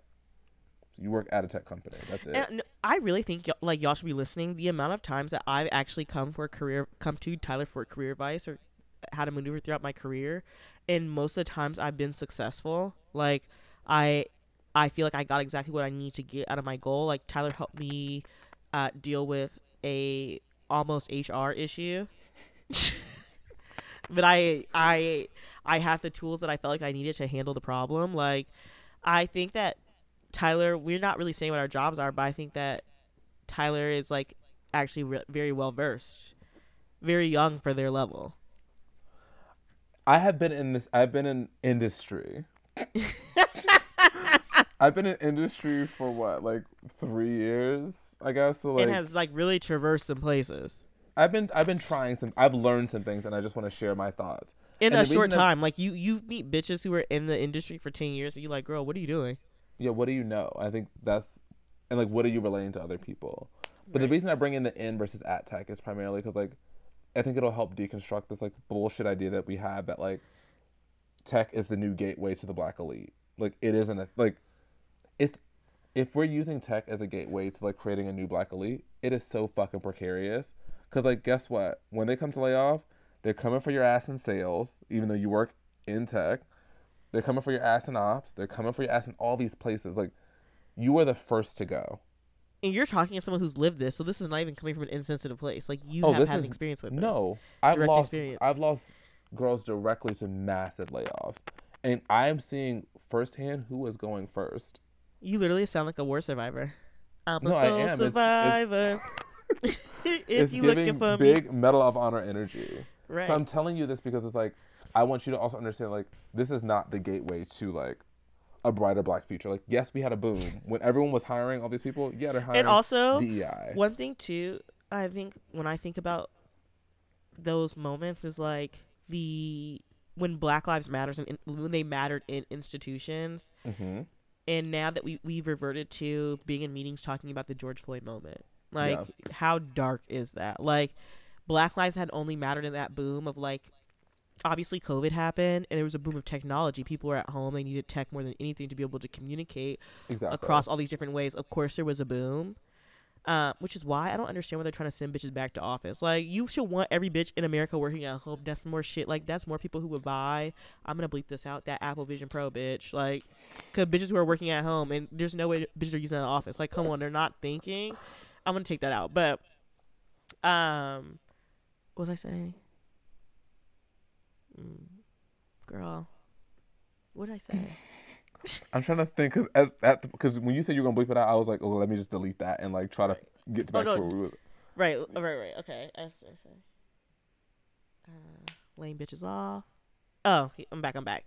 Um, during that boom where Black Lives Mattered, and there was this burgeoning of tech, um, and we saw in institutions where they were hiring for DNI stuff because they really want to make a difference. Now that Black Lives don't matter anymore, and it's now the George Floyd moment, they're laying y'all off because they actually don't care about retaining black staff. Like that was fun in the moment for where we were when they needed business and they saw a moment to market on. But now that everything is critical and they can't afford to keep nobody, they're like, okay, you have served your purpose. Thanks. Bye. And that's what I think. I think history has also proven that like black people, yeah, granted civil rights, they ate. The girls were eating. People have fought for these rights. Changing fought for a lot of laws, girl. things. We could never. But that's the thing is like typically black people are not going to gain unless white people are like we are going to benefit from this too. And as soon as they start start benefiting and institutions start benefiting, girl, it's it's a chop. So like no, literally, abortion, chop. They're Right. trying to really de like they are trying to demolish the Civil Rights Act. That's a chop. Like it's all a chop. Yeah. So at this point, I'm just like, I'm not saying like, hey, you shouldn't be doing ops, you shouldn't be doing sales. Like I think all these serve like an important function in any business. I'm just saying that tech is not here to save us. Know, So let's not create a community. Quote, I'm putting up air quotes. because no shit, I've never heard about the black construction community. So that's something. That, that's something that's gonna be forever. Because one thing they gonna do is erect a fucking defunct ass building. that if this one thing they're gonna do, that's what they're gonna do. Is the a defunct ass building? Right. So like, uh, yeah, I've never seen a like. I can't think of any other black in movements besides like an art. Yeah. But I, maybe I understand that more. I feel like that's just a more unique set of skills. Though those are not a unique set. Those are actual skills. and I think people think I'm joking, where it's like, No, you're being so dead ass, and that's so funny because that's true. Like to be able to do like d- like ballet or some shit, that's a skill. You, Skill, s- you done the the Malcolm Gladwell scam ten thousand hours. right? You've worked for that. Right. A lot of y'all haven't worked for anything, Aligned.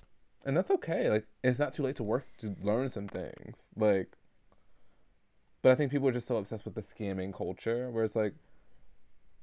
You can either be a scammer, and again, this this message isn't for you. If you're just here to scam, absolutely not for you. Keep scamming, do what you want to do. Because somebody's always gonna fall for it. Absolutely.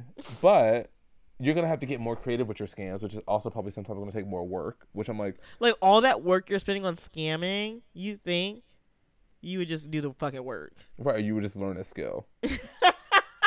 it could all be so simple, but it could gotta be so it hard. simple. Like you tell you can rehab people's credit. I don't know. That should not be your skill. Maybe do you like want to like get your uh, CPA or something? Like you could May- actually, right? Like, but yeah, I but never mean- thought about that. Like while you're actually do- spending all that time scamming, you could actually go apply that to get the real certification and do it legally. and get a skill, like a, just, and then work a little nine to five, and I think bitches don't want to work a nine to five, which I understand, but I feel like it's too. I think it's too twofold. Like girls are overworked and tired; they don't want to work a nine to five. They're not being compensated properly for a nine to five, and then bitches who just like want to scam everybody to not work.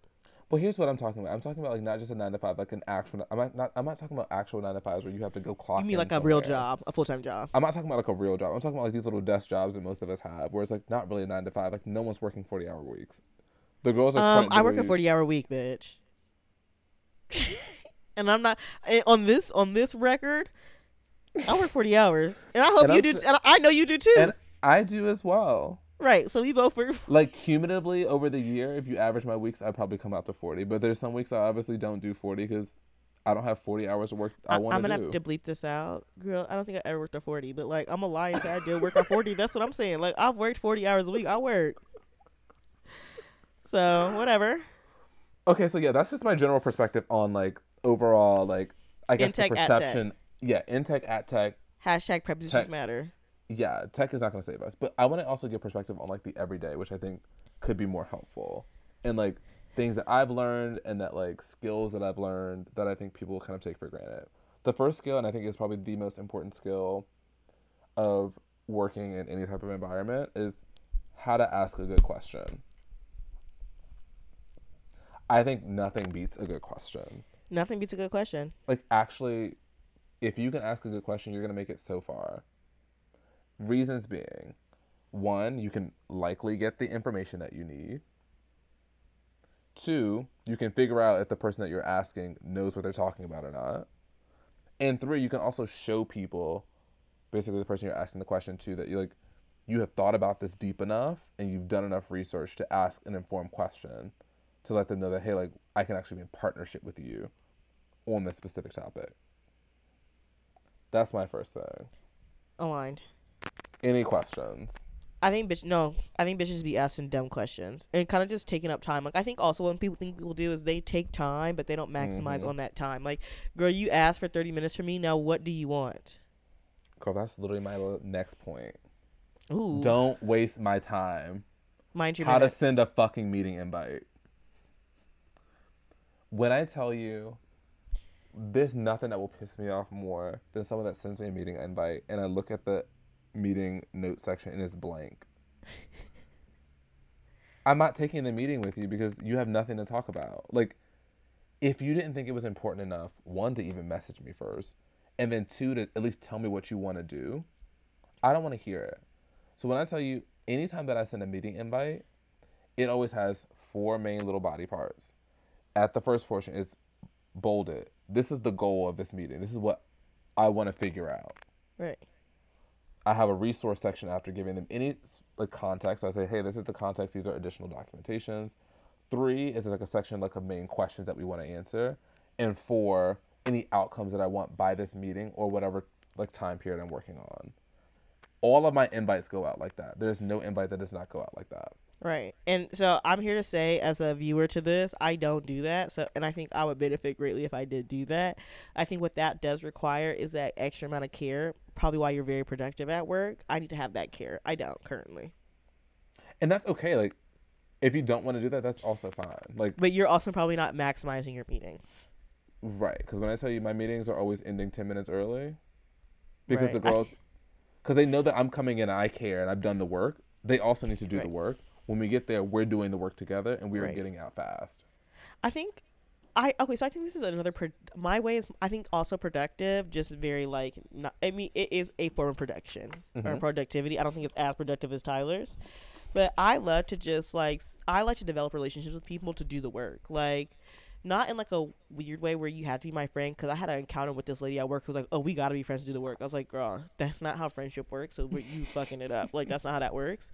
Um, but like I like to chat with people. Like I love to set up on. I love to set up one on ones initially just to get to know people. And there's sometimes where I'll just set up time on people's calendar just to chat. But it's because I want to build that relationship with them and have that uh, rapport with them. And then of course, like we can always get that work done. Like my, my big motto is like let's have fun and get the work done. Cause like I don't want to be a loser and be not having fun with y'all. Like if I'm gonna be at work, I gotta make it fun. Cause like girl, what the fuck? I'm I don't really want to be here anyways, but I got to and I gotta do the work. So let's make this fun and like let's giggle and let's be girls. I'm very much a let's be girls get the work done, but ultimately the work does get done. And that's okay. Like again, as long as that work is getting done, I think that is. Right. But also, there's merit to what you said in terms of like that could actually work for some people and doesn't work for other people. Like Right. Like the girls, work- the girls who want to show up and just get the meeting done, we could do that, girl, and we can make this 15 minutes. Let's go about our day. But the girls who want to key for extra 15 minutes, I'm also aligned to that. Yeah, but I think that you can have those relationships with certain people, where it's like people that are on your team, people that like you can have those more informal relationships with. But it's like Right. I like I'm meeting with the head of legal tomorrow. I there's no keying. They want to come in and leave immediately. Like they, They don't should wanna key- have the call. They should want to key so they can get some more billable hours. I don't know. No, that's not how ours work. These girls are salaried. Oh yeah, I'd be like, girl, In 15 and minutes max. What you got to talk about? Right, but I do think like again, what you said, like building that rapport with people is also a way to like go about obviously having stronger meetings, having stronger relationships. So I'm not discounting that. I'm just and saying, like, leveraging, re- like leveraging your reputation. exactly. But I guess that's a good point. I think like as you're going into the workforce, you're like figuring out new companies, new teams. Like you kind of have to kind of kiss ass. But I think you can have these kind of kiki moments, which are great. But I think Right. it also shows a level of like, hey, like I also want to prepare for this and I want to respect your time. So I'm Right. also gonna put this in here. So we have Right. a structure. But like oh, I should definitely do I'm it. Here. Yeah, like, but it's like I think there's a balance. I'm I think it would only make my meeting stronger if I did do that. Come like girls, we can Exactly. kiki, but I also came here with a purpose. exactly. But sometimes I'd be purposeless. I just be want to chat, and that's not always Yeah. beneficial. And it also just takes it takes time because like it also just depends on where you are in like that relationship or in that team because it's like that's true. you're new and you're in a new area i'm doing work in an old area that i'm like an sme in so like i don't We have love to, like, SME over here. SME is such a beautiful word. right i don't have to like i don't have to like do the pleasantries like i can get in and get out and be like oh that's get in that ass too. Get in, get out, and get in the ass. Cause that's what you be doing. quickly okay, what's your next? um, Your next focus, topic. focus on your job your J- capital j-o-b and when i say that i'm not just saying your job and what's in your job description but i'm talking about your job and like how your job impacts and like interacts with other jobs around you because i think people forget that they're like oh like this is my scope and it's like cool but like your scope impacts obviously other scopes and Right. other people's engagement. Like, but people don't know other people's jobs well enough to know exactly where do you draw that line. Because I think the power and like your role and the power and like basically putting a boundary around your time is like not only knowing your scope, but most of these businesses are so big, especially at tech companies. The scopes are so big, they're so amorphous. There's so many reorgs happening that like when you're connecting with all these different teams, the scopes aren't going to be clear. So you need to know their scope. You need to know your scope. So when someone says, "Hey, can you do this?" you can say, "Actually, that's on you," and I'm I can support you, but like this is where I'm drawing the line. So like I think that's also protected me from getting so much other work because I'm like I know exactly what I'm supposed to be doing, and I also know what you're supposed to be doing. So not only does it help you protect your time, but it also helps you like it also helps you like figure out where you can help other people to gain that leverage or to gain that like Right. future support Or not help. or not help. Yeah, Like, bro, that's not my scope. Sorry, sister. Find somebody else. to- You gotta, you gotta get somebody else to do it. Yeah, per. Word. Okay, I love that. That's good. Here we go. yeah. Then it's gonna get problematic. What's the next one? Aren't there more problematic? There's, there's some Oh, more problematic ones. Um, basically, the based on the last thing I said is like basically how to build your network, and I'm not talking about that stupid thing like you're adding random people on LinkedIn. I'm talking about like building an actual network at work, and a lot of that is gonna have to. It might come with overextending yourself because like sometimes your singular performance is not enough. Right. And when I'm talking about your network, I'm talking about the people that you work with for your job and people that are close to that. I'm not talking about some bitch that's over two departments over that you don't ever work with. Right. That's not your network right now, babe. You need to work on your insular network first and then you build out from that. Because again, Aligned. Sally over there can't speak to your work ethic or work speak to your job performance. The people around you can't, so you need to work with them first. Right. So I want to focus on that, and I think the biggest thing with that is like you you might find yourself early in a job overextending yourself. That's typically what I do, where I'm like, I will Yeah, girl, I'm overextending myself. I'm like, girl, you need this, you need this, you need this, you need this, you need this. yeah, and it you will build that favor. You will build that like you will build the favors. You'll build like the trust, so that like when it It's building your down to- reputation. It's really all about your building your reputation exactly. to do, to be able to have responsibilities that you want to have and or to be more autonomous like building your building your like trust and reputation to be able to have the things that you want to have to feel comfortable in your role Period. Sister, couldn't have said it better. work uh, what's where's where's the erg one this I guess this ties into this next point, but I say the next point is establishing value beyond your identity.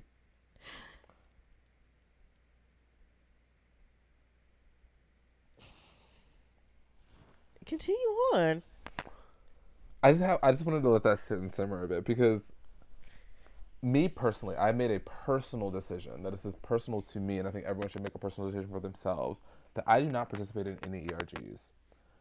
I don't participate in any community building at work. I don't think this is that is that is not the place to be doing that. And the issue is that ERGs are not a category one. They They're are not. not. a top priority. even though they do try to incentivize you by saying it can matter on your like when you talk Yeah. about your work And I will tell them I showed up to three black black ad events and I twirled around at some gay Vogue party. And they'll be like, did you twirl around at a gay vogue party Girl, I was on a damn panel with these gay people. Oh. And when I tell you that's why I will never do an ERG. I oh didn't tried you organize the panel I organized some panel and it was insane. all right okay And I just was like, I'm never doing ERGs again. And that's okay. But here's the thing. You gotta identify you like your blackness is great. Your gayness is great. Anything that you have is great. it is just not your job. Like I know granted everyone's like being black is a job, being, okay, yeah, sure, whatever. but it don't But- pay me At that job, you're not getting paid, babe, to be black. You're getting paid to do some work. Do to do a fucking work. function You're a cog, babe, do it. like you're a cop bitch work And I know that everyone's so obsessed with this like new concept of like black mediocrity. I'm also aligned to that. I love, I want that for everyone. But babe, you, cannot. if you want to excel at a certain level, do you can't be black mediocrity. That's it's just not even that. It's not even that. No, no, you can excel. There's a level like you have to be the expert before you can be mediocre because you. Duh, but you can't excel straight out the gate just being like, Being "Oh, I'm mediocre. mediocre." Like I said, once you build your reputation and you build that trust, you can really do whatever the fuck you want to do. Yeah, when I tell you now, I'm giving people maybe forty percent of what I could do, and everyone. But it's not your scope, though. But guess Right. what? I've cleared out everyone else, and, and now I am the subject matter expert, and I'm only one Right. that holds this information. So like, whatever I do is going to be the best because no one else can do it. so you just have to, you really have to differentiate yourself in that way. Yeah, I think one thing that I realized, so me and Tyler are actually complete opposites because Tyler has heard me complain multiple times about being part of my ERG, which is Employee Resource Group. So it can, it's like any affinity based identity type of group that you organize around. So that could be religion, that could be race, that could be gender identity, uh, sexuality, um, and so Tyler has heard me complain ad nauseum. Look at my vocab stepping up in perpetuity. ad nauseum complain about like me being in my ERG. And one thing I realized, so I told you how I did my uh, my my big event. I'm not gonna say what it was, but I did a big event Mhm. internally. Yep. And when they would refer about when they would talk about my event, they would talk about it. Oh, like the black at the black at so and so event. And I was like, no, no, no, no, no. It was a podcast event, like, and that's why I wanted podcast be first. I solely wanted this to be about podcast, and I did it in collaboration with. Right. And after that, I was like, actually, I don't know if I want to do this work. 'cause I'm feeling like it's getting tied to the identity space, and I need to be solely about my category one because it looks Right. like what am I do- like what am I doing? Like I this is my category one, and I also found too that like I have managers who care about their category one. I don't think my my uh, identity D- or ERG goals help their category one No. at all. especially for orgs that actually really don't give a fuck about DEI. Like I think we have to remember that they really don't care about DEI. Right. They want you to do your like they want you to do your job. So I am finally out of the ERG space after a year and a half, and I'm so happy for you. It's called freedom. almost two years. It actually is freedom. Like I even left all the chats. I was like, I actually just don't care anymore. I I refuse to do this in my category one anymore. I think it's better to be good at your job, and then you can also you obviously will be seen as your identity, but be good at your job. Right. And the thing is, like, a lot of times, like, and again, I'm not, I'm not anti people using their identity at work because I'm pro that. Because guess what? I mean, but you got to use it sparingly because if you keep using it, the girls can be like, "Girl, I don't care anymore. Or they'll be like, girl, I can't do nothing around you because all of a sudden I'm racist. Right. You and because again, the race car. Obviously, I'm pro pulling it. I'm pro pulling the race car. I'm pro pulling the homophobia. bet. Someone literally messaged me today, being like, "I'm so sorry. I called you they th- or I called you he him in a meeting," and I was like, "Girl, But you're doing anyway. it to fuck with people because you just said that your pronouns are no longer they them, but you kept it on purpose so bitches would trip up.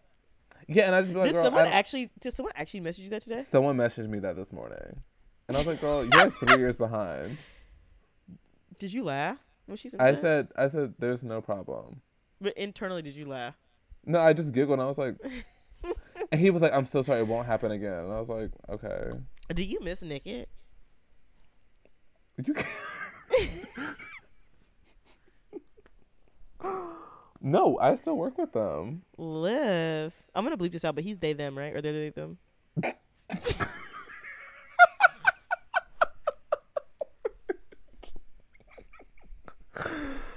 Yeah, and the sister, you want to know the craziest thing about this whole situation? No, that, I actually just did what's exactly wrong with pronouns.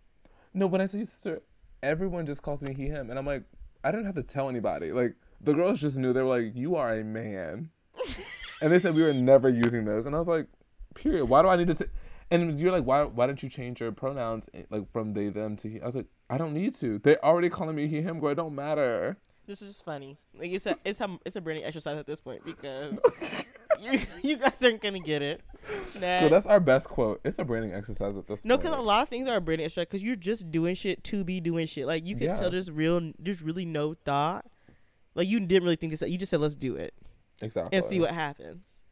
Okay, so anyways, yes, I understand ERGs are uh, no Yeah. for for some. Now I think that some can also use that space to traverse into other spaces Yeah, aligned. And or get into IND if that's what they want to do.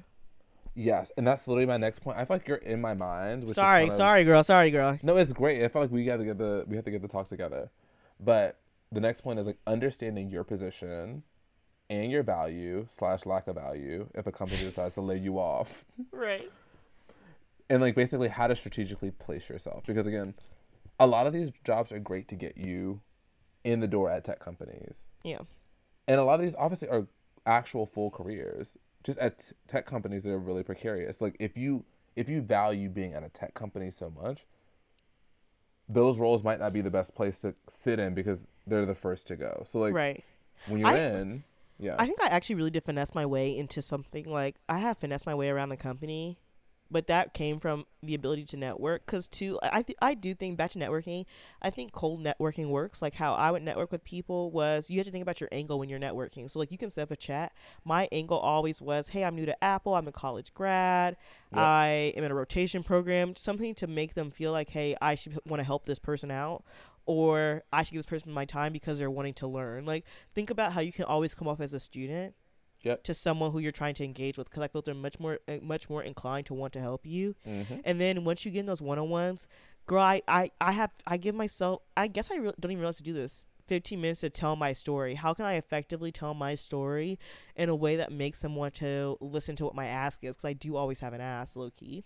yeah, Whether that's continued the con- continuation of their time, or asking them to put me in contact with someone. yeah, So like, I think through doing that, I think that's really helped me finesse my way, or not finesse, because it's not really finesse.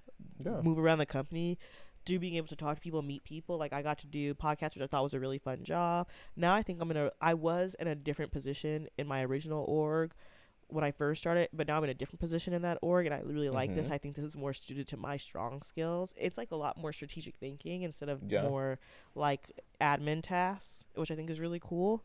And so I don't know, like I think you're totally right. Find your value, your lack of value. Like your value could be that you just know how to talk to people. That's an actually really good value. That's value, yeah, Because half half of what you do is how you talk to people and who you know. And if you can find that person and make them want to talk to you, girl, you don't hate that. If you don't know how to talk to people, maybe find some other strong skills that can help you. right. Go learn SQL and learn how to do Right. some code. I don't know. Go to go to a coding boot camp. no, no, I'm I'm completely aligned to that. Like when I started at this company, I started in a role. It was a real bait and switch. I got into the role and I was like, "What is this? This is the dumbest job I've ever done." Right. And then I was like, "I have to get out." And I was basically working with my network of like cross-functional partners. And I was like, "Oh, like this team seems cool. This team seems cool." And the, I was able to work with them basically on our actual jobs or category one. And basically, I saw I was like, "Oh, like this team looks really cool. I want to be on that team." And I became close with a lot of the people on that team, basically like using my position to basically push their goals faster. Right. So basically, it was like, oh, I can make this go faster for you. I can do this. I can do this. And then they would in turn teach me about what they're doing. And then when it came to when the job opened up in their team, before the role opened, they were just like, hey, Tyler, like, this person's about to leave. This role's about to open up. Like, we want you on this team. And I was like, great. And they're like, okay, cool. Interviewed. Everyone, I knew everyone. They were like, it's fine. And I was on the team within like a month. So, like, working within your network to move around. Like sometimes you might have to be patient. You're not going to go directly from point A to point whatever one you want to be at, but you might have to take baby steps. But like you have to leverage that. They always say network. my mentors always say sometimes you have to take a lateral move. yeah, And I hated hearing that. But sometimes you do have to take a lateral move because it actually is just not your timing to be where you need to be, which I also agree. Like, Yep. I think, I think I've ended up where I need to end up. I end up considering just like you don't know what type of politics are happening or like what some of the background and where you're trying to go. So sometimes taking a lateral move is just what you have to do to prepare yourself for like what you want to go do. exactly. I think we have such a great Afrotech session. Yeah, I know, girl. Like honestly, and I think we've covered like the rest of the stuff that I was gonna. Love. Oh no, I guess I have one more thing. Okay, go go. It's called work hard, play hard, and I'm not talking about play as in y'all going to the club. That's not no. what you were saying. I'm talking about play as in playing the game at work. I hate playing the game. And by game, I mean like the social engineering that you have to do to like No, the politics. figure the politics. I think there's by playing, I'm actually not talking about like the social politics. I'm talking more about like knowing where the fuck you are. And by knowing where the fuck you are, like understanding your rating systems and understanding your performance systems. Because for example, my company like has this thing called like calibrations. Part of my job and part of that play in the game is figuring out who is in those meetings. Who are all the people that are gonna feed into like like basically what I get rated. I think I'm get fucked for my review. Oh, I'm fucked this half too. So like, it is what it is. Okay, no shade. I'm glad that our careers kind of follow a similar in likeness because it actually like makes me not feel alone. And like when I come to you, you know exactly what the fuck I'm talking about because you're experiencing it too. And so this makes me not feel alone. Come like imagine you just fucked your you're fucked on your review and you just got to sit in that alone. 'Cause that's your Yeah. that's your money. That's my money. Like I just lost X amount of dollars. Because I was fucking around. Well, you didn't fuck around. Like you just. No, I just, I just got fu- I just got fucked around. So Yeah, and I fucked around. Well, kind of, but then I also got someone who went to you just got fuck fucked me up. around. I Yeah. someone went to fuck me up, and I fucked up. So like, I'm, we're both at fault. But anyway, sorry. But yeah, honestly, just knowing where you are, knowing your place in the business, knowing who has a say in what, and figuring out like how to engage with those people, how to ensure that you're having the right impressions with people, I think is is important. And others are just kind of like fuck it, like Right. get in and get this- out. This is if you want to pierce the corporate baddie veil. You may never want to be a corporate baddie, and then you never have to be a corporate baddie. Right. And that's Yeah. everything. Right. Like it's invest if you want to invest. That's the thing too. Like you can also just show up to do your job and not do anything, and be also be perfectly okay. Yeah. But me, I don't know. I guess I am competitive, but not with anybody else but myself. Oh, same. So I'm like, girl, this is where I want to go. So I gotta get there. I don't know how I'm gonna get there, but I gotta figure it out. But I've actually had some very big missteps. Like, can I tell you? Well, maybe I'll bleep this out. Maybe I'll just tell you this after we get off, because I Okay. fucked up. I fucked up one bad time, Oh, child, meeting. yeah, don't do that. and so No, I just- can't We'll do it after. exactly. But do you have any additional thoughts? No, I Any honestly closing just remarks? think- I guess like my closing remarks would be it's hard out here, honestly, and I see why people are doing the stupid shit that they're doing, whether it's quote unquote community building, whether it's scamming. Like, I see why you're doing that, but like, I have we have to personally, reimagine.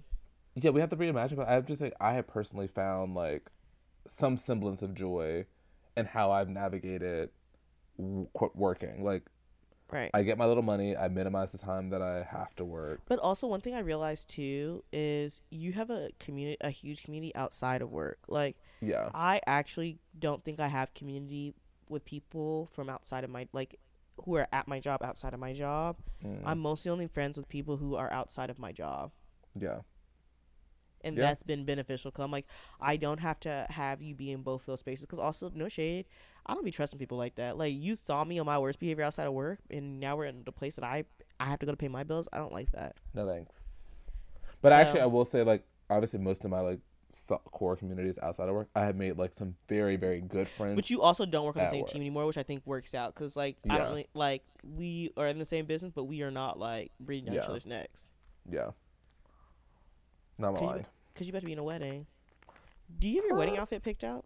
Yeah, girl, I already have it bought, picked out, It's and a, it's a. But what shirt are you gonna put underneath this? I don't know yet, girl. So you don't have figured out. That's what I thought. That's why I asked that specific question because that's you don't have to figure it out. You're so sick. I'm just saying you were trying to be that. Say I have it all figured out. No, you don't. Yeah, I just asked you a clarifying question. You didn't.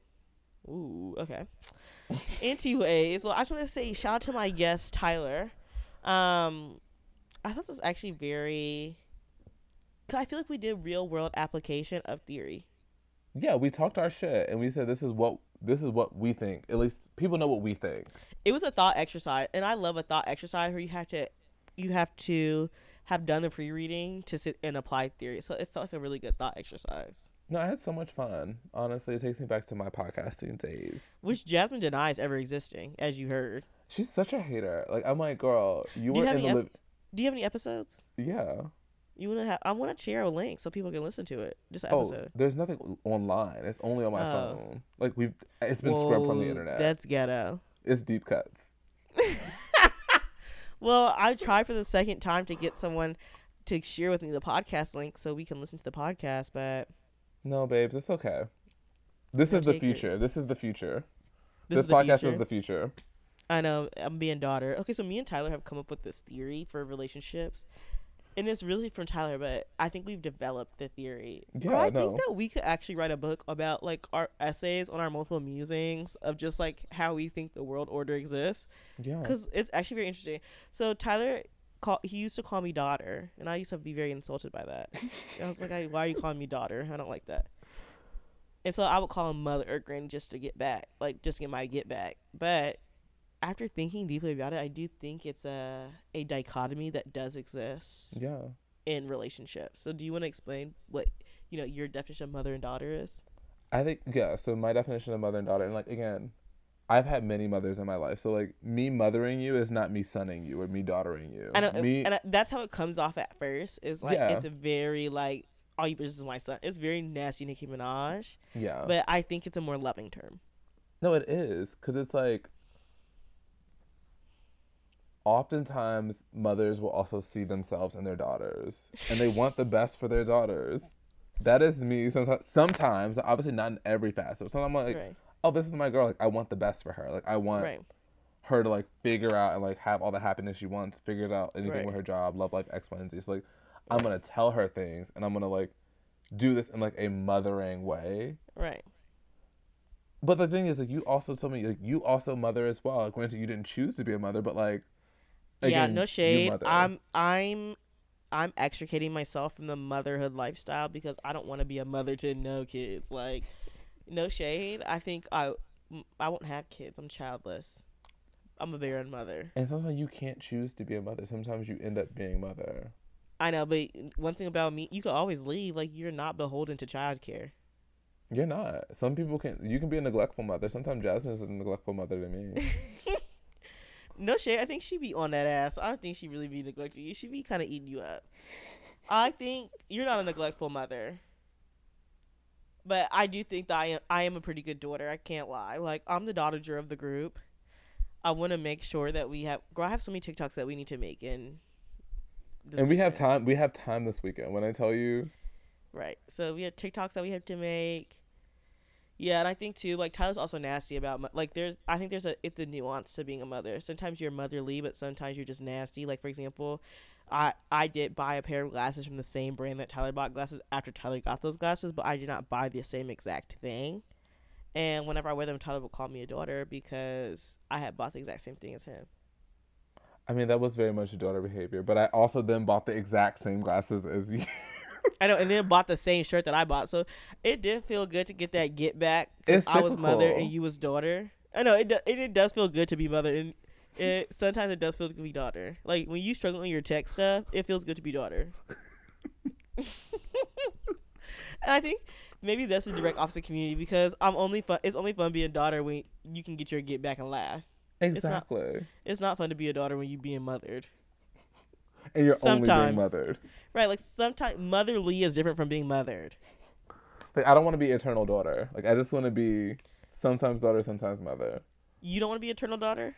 No, I'm just saying like no one wants to be an eternal daughter. Like that's No. just not fun. Cause sometimes you gotta be, you gotta mother a bitch, and sometimes you have to be motherly. Exactly. But I'm more so for my kids. Maybe that's why I'm a bad mom. I'm more so mothering them, and I'm not Yeah. motherly. You're not motherly at all. No. at all. Maybe I gotta be more motherly. And But I I think think it's hard because. I never had a mother. I mean, I had a mother, but But we hear you. We hear you. I had a mother, but I didn't have a. I had a mother who mothered me. She wasn't motherly. and maybe that's time. I gotta go back and see that lady soon. It's becoming imminent. I I was th- I was thinking about going back to see my lady too, but I just don't need to wreck my life right now. But y'all really read me on that last podcast where you like people just go to therapy to just fuck around. That But was you- literally me. you don't go to therapy like I be going to therapy getting my life wrecked because I'm actually coming to this lady like, girl, you gotta help me. Like I don't know who else can help me. You just be going to therapy to just talk. I don't go anymore, obviously. But when I went, like I was looking at that bitch in her face and just lying. And you had a, you had insurance at that point, right? Oh, it was free. The therapy was Good. free. I'm about to say because there's no way I'm paying. Girl, I paid ten dollars and I'm not lying. Well, sometimes I lie. Like I just lie sometimes just to elicit a reaction out of her. Because sometimes I would tell her like my life story, and it I guess it wouldn't be enough for her to be like, "We should talk about deeply about this." So I was like, "Girl, let me throw some little pizzazz in there, so you think it's like a little bit You more." so guys should see my mouth. It's so agape. because no, I gotta tell the story. It's actually sad, but in the moment, it's funny. So Tyler was there that night that my mother sent me the most nastiest text alive. Like you don't send it to your kid. And Tyler was there, and I was actually very emotional. And I actually do think that I'm not very religious. You, I don't know if I am religious, but I'm not like I don't go to church. But I actually think you were there for a reason, you and Ashlyn. I actually don't know what I would have done if I got that text by myself. And at all, all said and done, we get back to joking because as a black person, you have to have some levity to life. Tyler goes, I think Tyler goes, that's, he's like, uh, he's like, I'm glad my family would never do anything like this. And at first, I was like, he's like, my family would never do no shit like this. This is crazy. And I was like, I mean, this is crazy you're saying this right now, and I really don't know you like that. So that's one thing. But you are actually right. That let me know how crazy it was because I thought it was crazy. Yeah, but then be- when you said that, I was like, wow, this is like unhinged because this is like what I expect from my. No, because I was like, no, because it really wasn't. That was like that shit was in different areas. Like, yeah, I She had was- it was so nasty. but like that was a different one. So definitely, I could, I could obviously like empathize with you, even if I had never experienced anything Right. like that. But I was like, oh, that actually just is a different level. Like, my family didn't like me for a while, but like that was like- giving vitriol. It sounded like somebody hated me, and that's what I'm thinking. Like, I was like, it sounded like she fucking hated me. I was like, whoa, buddy. And then Tyler was also there the day that I got my phone cut off, because we. And Tyler was like, yeah, I've been there. Oh no, girl, it's something about getting that phone cut off. It's snapped. It was just snapped off. I was like, this is actually evil. But like, I think, yeah, you've really been there for some moments, and I'm very appreciative. Like we had, we had, we had been through some things, and yeah, I don't know, like a a, tr- a good mother. I might even see your No. mother's a Mother's Day. no, gift. we're sisters. It's that's giving sisters. No, now it's giving sisters. That was giving sisters in hell, but you are a good mother. I'm, I might get your Mother's Day gift. You are a good mother, and but when you when you try to mother me though, that's You you're like- nasty. Because you're being a bitch. You're not actually Yeah, being no, nice. and again, yeah, sometimes you have to be a bitch. We already we we already discussed that. we didn't discuss that. We said uh, per, uh, honesty without compassion is a bit uh, is being a bitch, and we discussed being a bitch at the workplace. You'd have to be a bitch to your quote unquote daughter slash sister. But when you like literally bite my style, like I gotta get at you. I have to do something. Okay, think of me when you wear your tank air top. I actually need to send her to the dry cleaners I'm scared with, to dry clean with my uh with my dazer. What's your dazer? That's what Jasmine and Cheyenne call my fucking blazer.